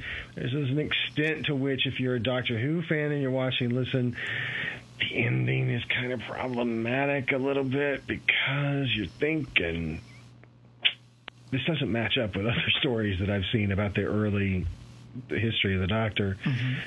And so, as a Doctor Who fan, your mind overwhelms your heart with that one. But with this, I just don't have any problems with it. I really don't have any problems with the uh, the creature that's at the center of this because that's not the point. It doesn't. You know, the the, the thing is, it, what this really is like, in in some ways, is this is like when you start playing a game online and you get those first easy levels, right? That's what it is for Danny, right? All he has to do is jump over this uh, thing and he's in, right?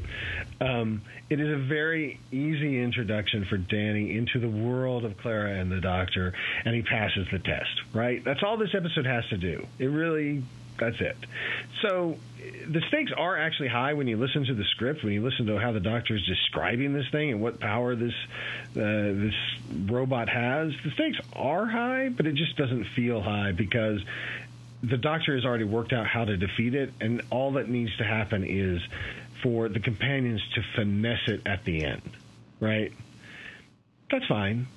Because all I care about is the progression of the romance. All I care about is the very interesting thing of how does Clara have a real relationship with somebody who doesn't know anything about the TARDIS, doesn't know anything about time travel, will probably freak out because he's so grounded in reality as a soldier, right? And as a math teacher.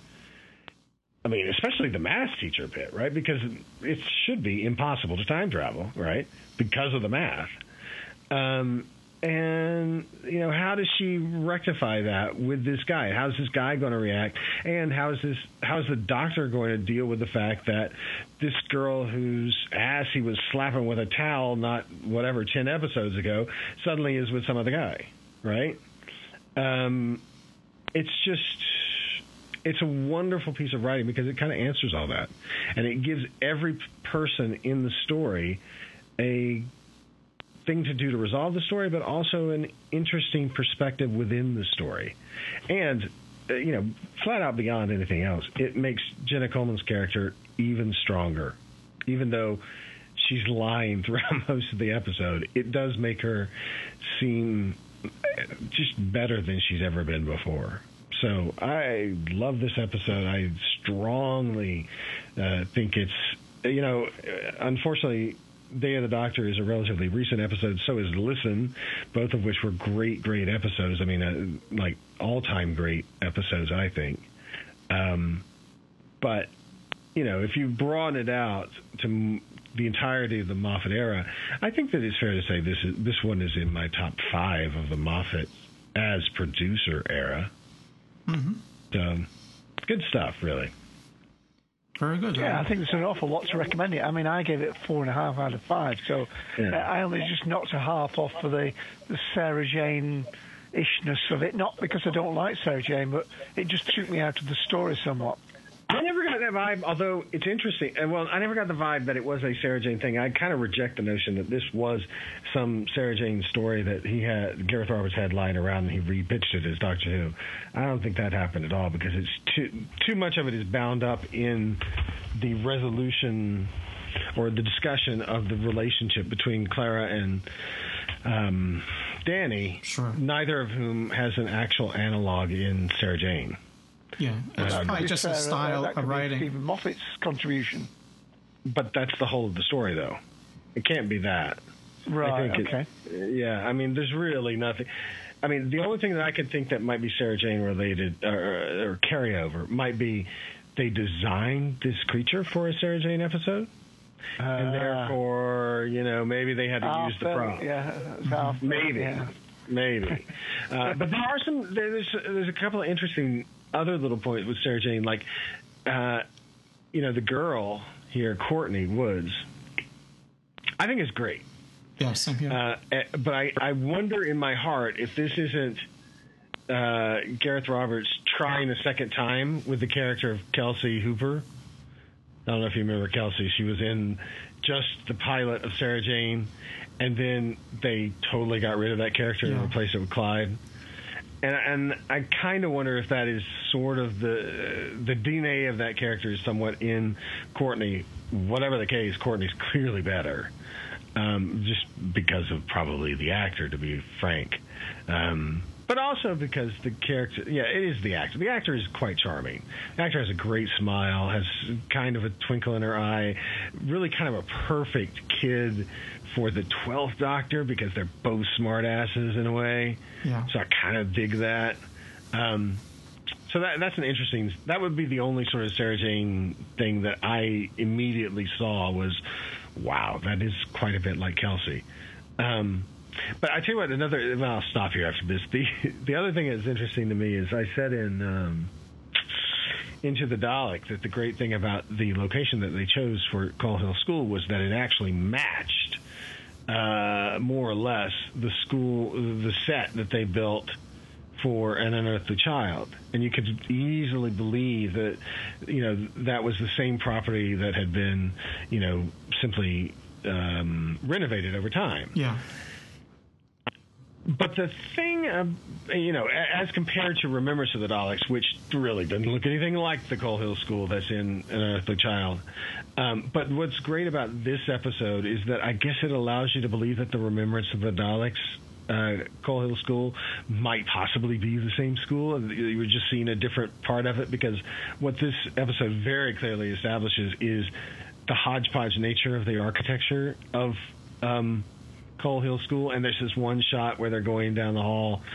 Uh, I think in what appears to be the science part of it, and that part actually really matches the part where Ace and the Seventh Doctor go up on the second level, uh, and uh, you know McCoy does that ridiculous. Oh, I've got a damn umbrella with a question mark on it, so I can use that as a zip line move. Um, yeah, and, and actually that part looks like something that was in this episode too. So it's kind of like this episode heals all wounds with respect to what Coal Hill School is supposed to look like. And now the only mystery about Coal Hill School is why they didn't get the right tie. Um, because it bugs me every time I look at the at, so at a, a modern day student of Coal Hill School that that is not the Coal Hill School tie. But you know, I'm an anorak. What do you? Well, I suppose they're allowed to change the tie twice in 50 years. I mean, football clubs change their strip every other season. Uh, maybe, maybe, maybe. I don't know. It still, it still would be nice to believe that there was a continuity of wardrobe at Coal School, but anyway, really great. Oh, and then and then the other thing that was great, and I, I don't know that much about who is cast. I don't know that many spoilers or whatever. Completely surprised, and yet at the same time instantly not surprised to see Chris Addison at the end. Um, of course, Chris Addison uh, Peter Capaldi's acting buddy from The Thick of It. Uh, I I was always thinking that if Chris Addison was going to be involved in Doctor Who, that he was going to be a companion and that you would have this, you know, Thick of It reunion in the TARDIS, more or less. But it still is like, oh well, of course you're bringing out all the heavyweights uh, from comedy acting in uh, Britain to put in this episode in this season of Doctor Who because yeah, Chris Addison against uh, Michelle Gomez against Peter Capaldi. It's kind of ridiculous the the star power that's in this series. If you know and like uh, British comedy, current British comedy at least. Yeah, I haven't, I haven't seen the thick I'll of it, so I, I didn't really catch that. Hey, it's on discount right now. At least season four is on discount right now on um, iTunes in America. And the great thing about season four is, yeah, it helps you a little bit to have earlier series, but not really because there's a fundamental change that happens at the beginning of series one, so you can just start right there. You'll love it. It's under twenty bucks. I think it's fifteen dollars on iTunes. Oh, very good. I'll have to check it out. All right. Well, thank you, Darth. As always, insightful, and um, and I always appreciate your your take on things. And um, and your appreciation of the of the uh, technical aspects of the production as well. Indeedy. All right, thanks. Cheers. Thank you. I, I do agree with Doth um, as far as um, you know the character of Courtney Woods plays played by Ellis George. I think she did a great job in it, and uh, to the contrary, I think Robert didn't like the end scene there. I I did. I I thought it was. We're led to believe that maybe at first, you know, we just see the robot in space and the TARDIS, and I guess we're led to believe it's going to be Clara and and Danny on board the TARDIS, and it turns out to be uh, Courtney Woods. And I just thought, um, I, I the way they built her out to be such a outgoing, a bit of a smart ass, and um, um, you know, and then she turns out to be well, she she's having trouble, you know, taking it all in and, and being in space and um, creating some spillage in the TARDIS. So I, I just thought that was a good, um, and I, I thought Peter Capaldi's Doctor, I think the Twelfth Doctor, and worked well with with younger people. I, I don't have a problem um, with that type of relationship. You know, uh, I think it worked well. Uh, as far as accents go, I don't. I mean, um, I, I, still don't have a problem with any of the accents. Especially, I don't have a problem with Peter Capaldi's accent. Uh, as Darth was saying. Uh, hang on a minute. Could you could you say that a little bit slower? I couldn't understand you. With my New York accent, yes. no, my uh, I think the the problem I have is not so much with the accent. Not, well, I don't have a problem with him really. Um, it's some of the words like I asked you before about squaddy you know i hadn't heard that term before so sometimes there's terminology or or just some different ways of um, you know the, the, way things are, are worded differently or or many times it's names like um, um, what was um, uh, well, I got one wrong last week. I, I, didn't hear the D shut up. I thought he said nay shut up, but uh, it was D shut up when he wanted somebody to start speaking after they told them to shut up. Yeah. So it's it's not really so much. That, I, I missed that. It's sometimes it's names. It's um, I'm trying to remember. Into Dalek, there was um, uh, one of the soldiers. She's uh, blue something blue. I'm trying to remember her name. I can't remember her name now, but it was just a, an unusual name. So uh, like stuff like that. That's that just Journey. It was it Journey? Blue Journey Blue. Like I've I've never heard of a person. I mean, I'm, I'm not criticizing it. I'm just saying it's it's it, and even here there's uh, one of the students when um, again Doth called into the scene uh, called uh, re- reminded us about the scene where um, the the doctor climbs up that ladder in this in the school room and she's distracted and she goes back there and one of the students was talking and I think his name was Calvin or not it wasn't Cal- Kelvin Cal- it was just you know sometimes there's a name that's just uh, it might be common in the UK, but it, I hadn't. It's not familiar to me. So sometimes when when there are names like that are sprinkled about, sometimes it's hard to catch. Oh, so, so you've never heard of a man called Bernard Cribbins, have you? yeah. What, what, what's his name, Lewis? Bernard Cribbins. Sorry, that's an old joke from about 20 pod shocks ago. Who's counting? Uh, I, I, do want to also make. Uh, we spoke a little earlier about um, about listen, how good that episode was, and uh, there, there's um, when we were reviewing that, I had said that, uh, and I, I want to um, give props to Blue Box Bill, who isn't on the live show right here, but he is a frequent. Um, he does give us frequent uh, feedback, and he posts a lot to our site. And um, I had mentioned that in our review Listen, he, the, the, the doctor re, um, reveals this part of the TARDIS console where um, where Clara has this like this organic link to. She puts her hands into it, and um, it reads the TARDIS reads her thoughts and all that. And I said, oh, it might have been good if they had a reveal of this section because we hadn't seen it before. In fact, we did see it before. It just it was just sort of there, and and I didn't really take note of it. So Blue Box Bill put on our site some screenshots of earlier episodes where you actually do see it. So I do. Um, I, stand corrected that that we do see it before because I hadn't gone back and watched those earlier episodes after listen, so I, um, you know, I would have caught it you know on rewatch again. But so it it didn't need to be they, they, you know I had suggested maybe there should have been a panel that he removes and reveals it. So it didn't need that reveal because it was always there, and um. Yeah, and it was shown in tonight's episode as well. Yes. They, they went well, now now I always spot it. You know, since since listen, now I always see it, and you know, every time um, you know it, it is visible, I, I'm like, oh, there it is, there it is, there it is. Yeah, I think Blue Box Bill made a point of how ingenious uh, they are, where they can you know work functionality into stuff that was maybe there all the time. You know, even like the roundels and the TARDIS. You know, at, they were there for many years without any function, and then later on, you see the Doctor removing a roundel and um, and you know fixing something in the TARDIS or whatever. Or, or maybe it's used as a scanner. All right, I'm going to play a clip, and then uh, we'll give our overall, um, which Dave you already did, but um, Summation. Yes.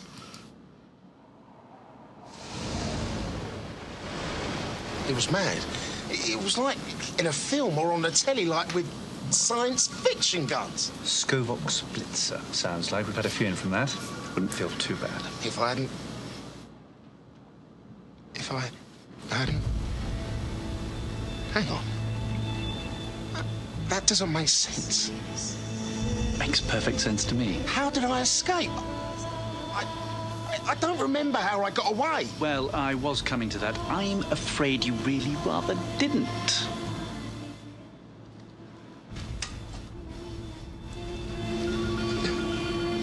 Then how did I get here? Well, big question. Where am I? What name would you like? There's a range the afterlife, the promised land. I'm partial to the Nethersphere. My God.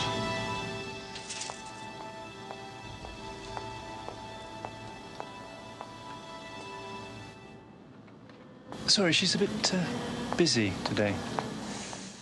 So, any questions? Ah. So there we have our Missy um, link there in this episode. And even with that, it wasn't enough to spoil, you know. Uh, I, again, not that I dislike Missy or or, or this or wherever this is going with that. It's just like I, I've, I've just grown tired of, you know, season wide story arcs. Um, that's just my own personal take on it. That that we've been through it so many times, we can go a season without it. But but uh, getting back to the story as a whole, I I thought there was nothing there was nothing that really um, that took me out of it. You know, uh, the, the, I think production wise was very good. Story wise, it um, it was very interesting. Uh, obviously, the characters are very strong, and um, uh, you know, I there's really not much not to like about this. Um, that said, there was uh, again for me this, even though it, it's very enjoyable and it's, uh, I mean, I, I'm, I'm going to give it three and a half, a strong three and a half TARDIS groans, um, uh, only because there wasn't.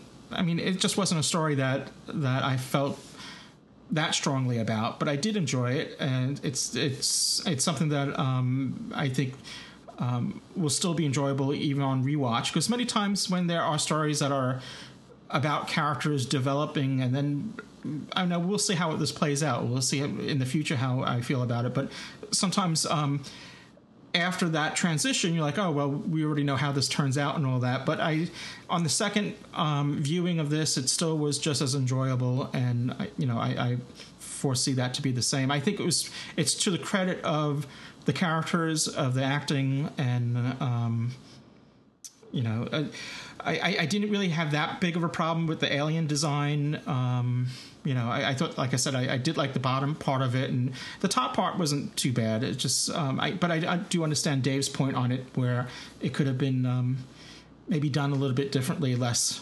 less. I don't know, uh, know, Twiki like, for lack of better uh, analysis. I don't know. Uh, um, but yeah, I'm going to give it three and a half TARDIS groans, a strong three and a half. I, I, I really enjoyed uh, the characters really. And to me, that's really what Doctor Who's about. It's about good stro- good stories and good characters. And you know, uh, throughout the entire run of Doctor Who, those are the uh, the enjoyable aspects of it. Um, that's prevalent, you know. Well, uh, just let me say a few more things. I've already given a rating of four and a half out of five. Um, but, I mean, to me, uh, Clara is fast becoming uh, an absolute favourite. I mean, uh, since 2005, I think she's the best companion uh, stroke actress. Uh, she just jumps off the screen to me. She's so animate, yet, you know, I mean, we've had people that have had so expressionless faces, but um, she's she's not distracting from the other. She's not trying to sort of. Um, you know, uh, steal a scene from Uh-huh. other people. Yeah. Uh, she complements the scene. Uh, I think she's excellent. Um, the actor who plays uh, Danny, I think he's great. Just a pity he sounds and talks so much like Mickey Smith. Um, um, I- it's a pity he didn't have a slightly different accent. The actor's great, but uh, it would have been. He just keeps getting references to that. Um, so I've talked about the actual story. That scene at the end where we're in this thing. I mean, as I said to you before, I I, I thought this might be an eternal, and um, uh, and they're picking you know people up, but I, and I haven't looked around the internet yet because I don't do that until after me and Ian have done and Mike have done a commentary. But um, I'm wondering uh, now she might be the Rani, in as much as uh, we've had the Master reappear. I'm wondering whether if she evaded the you know the uh, the the time lock and the time war by sort of creating a bubble universe around her TARDIS, and this heaven is actually her little bubble or pocket universe or whatever you want to see it, uh, and she's grabbing people out of the time stream at their moment of death. Um, for what purpose, I don't know, but that's my current thinking on it because I can't believe in it being an ethereal place. Um, I, you know, I don't want it to have a religious.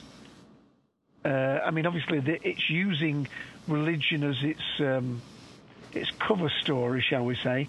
But I don't want it to be of a, a religious or a fairy tale aspect. I want it to have some scientific generation.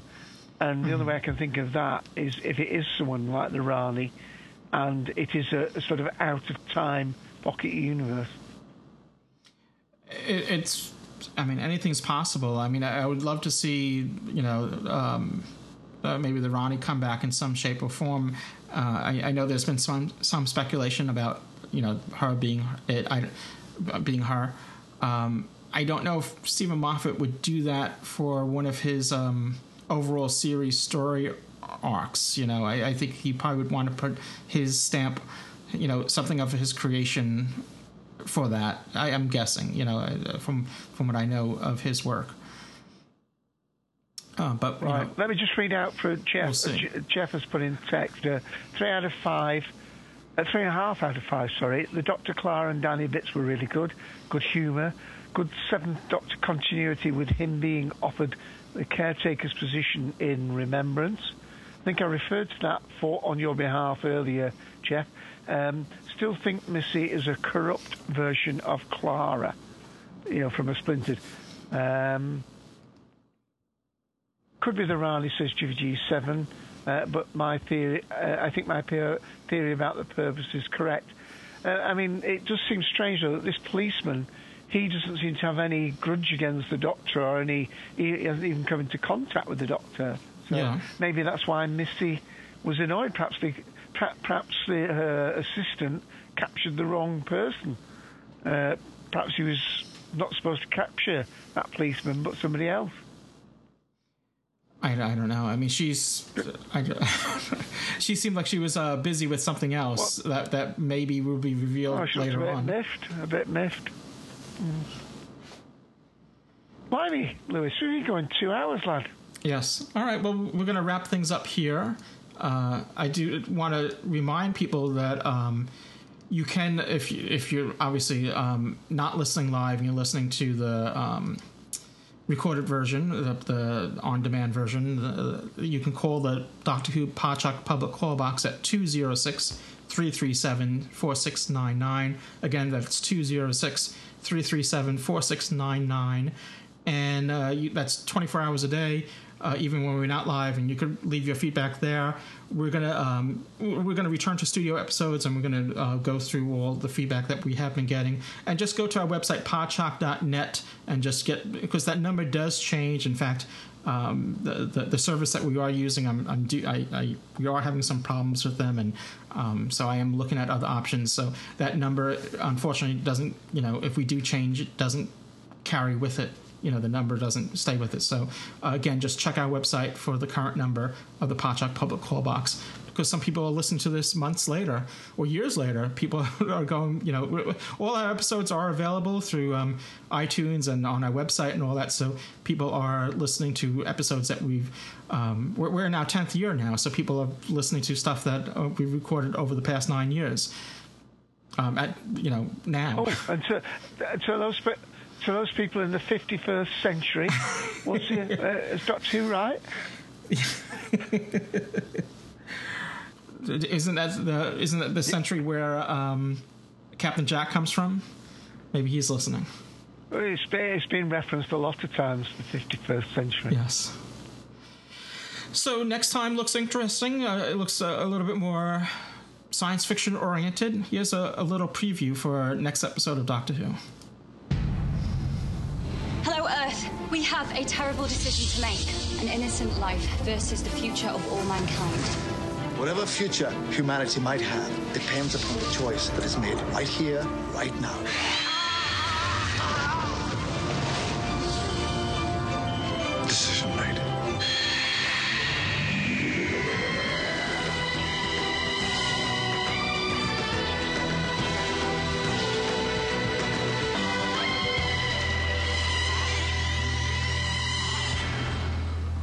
So join us next time, and we'll be that. Uh, it's the episode is titled "Kill the Moon," and that will be our next live show where we'll be reviewing that next Sunday, next Sunday, which is um, October already, and we'll be reviewing um, that episode. It's um, October fifth.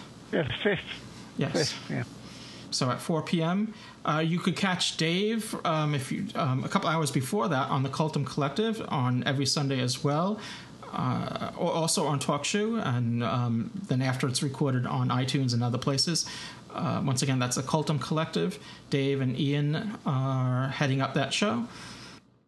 Cheers. All right, Dave, thanks so much. I know it's been a long day for you, and uh, thanks for all our listeners, all our live callers and dead callers. No, no, no.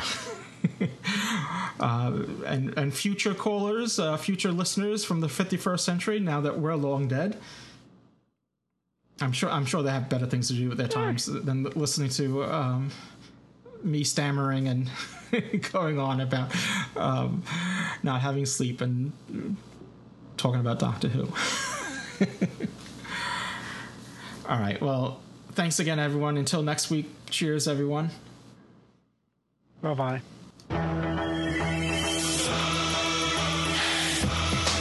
You have been listening to Doctor Who Podshock, presented to you by the fan-run GallifreyanEmbassy.org.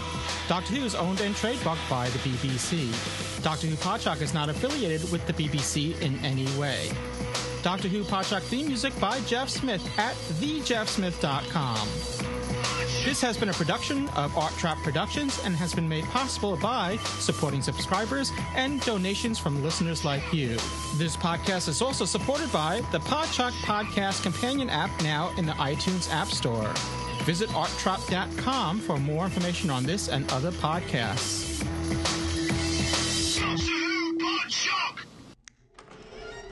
I'll see you when I see you.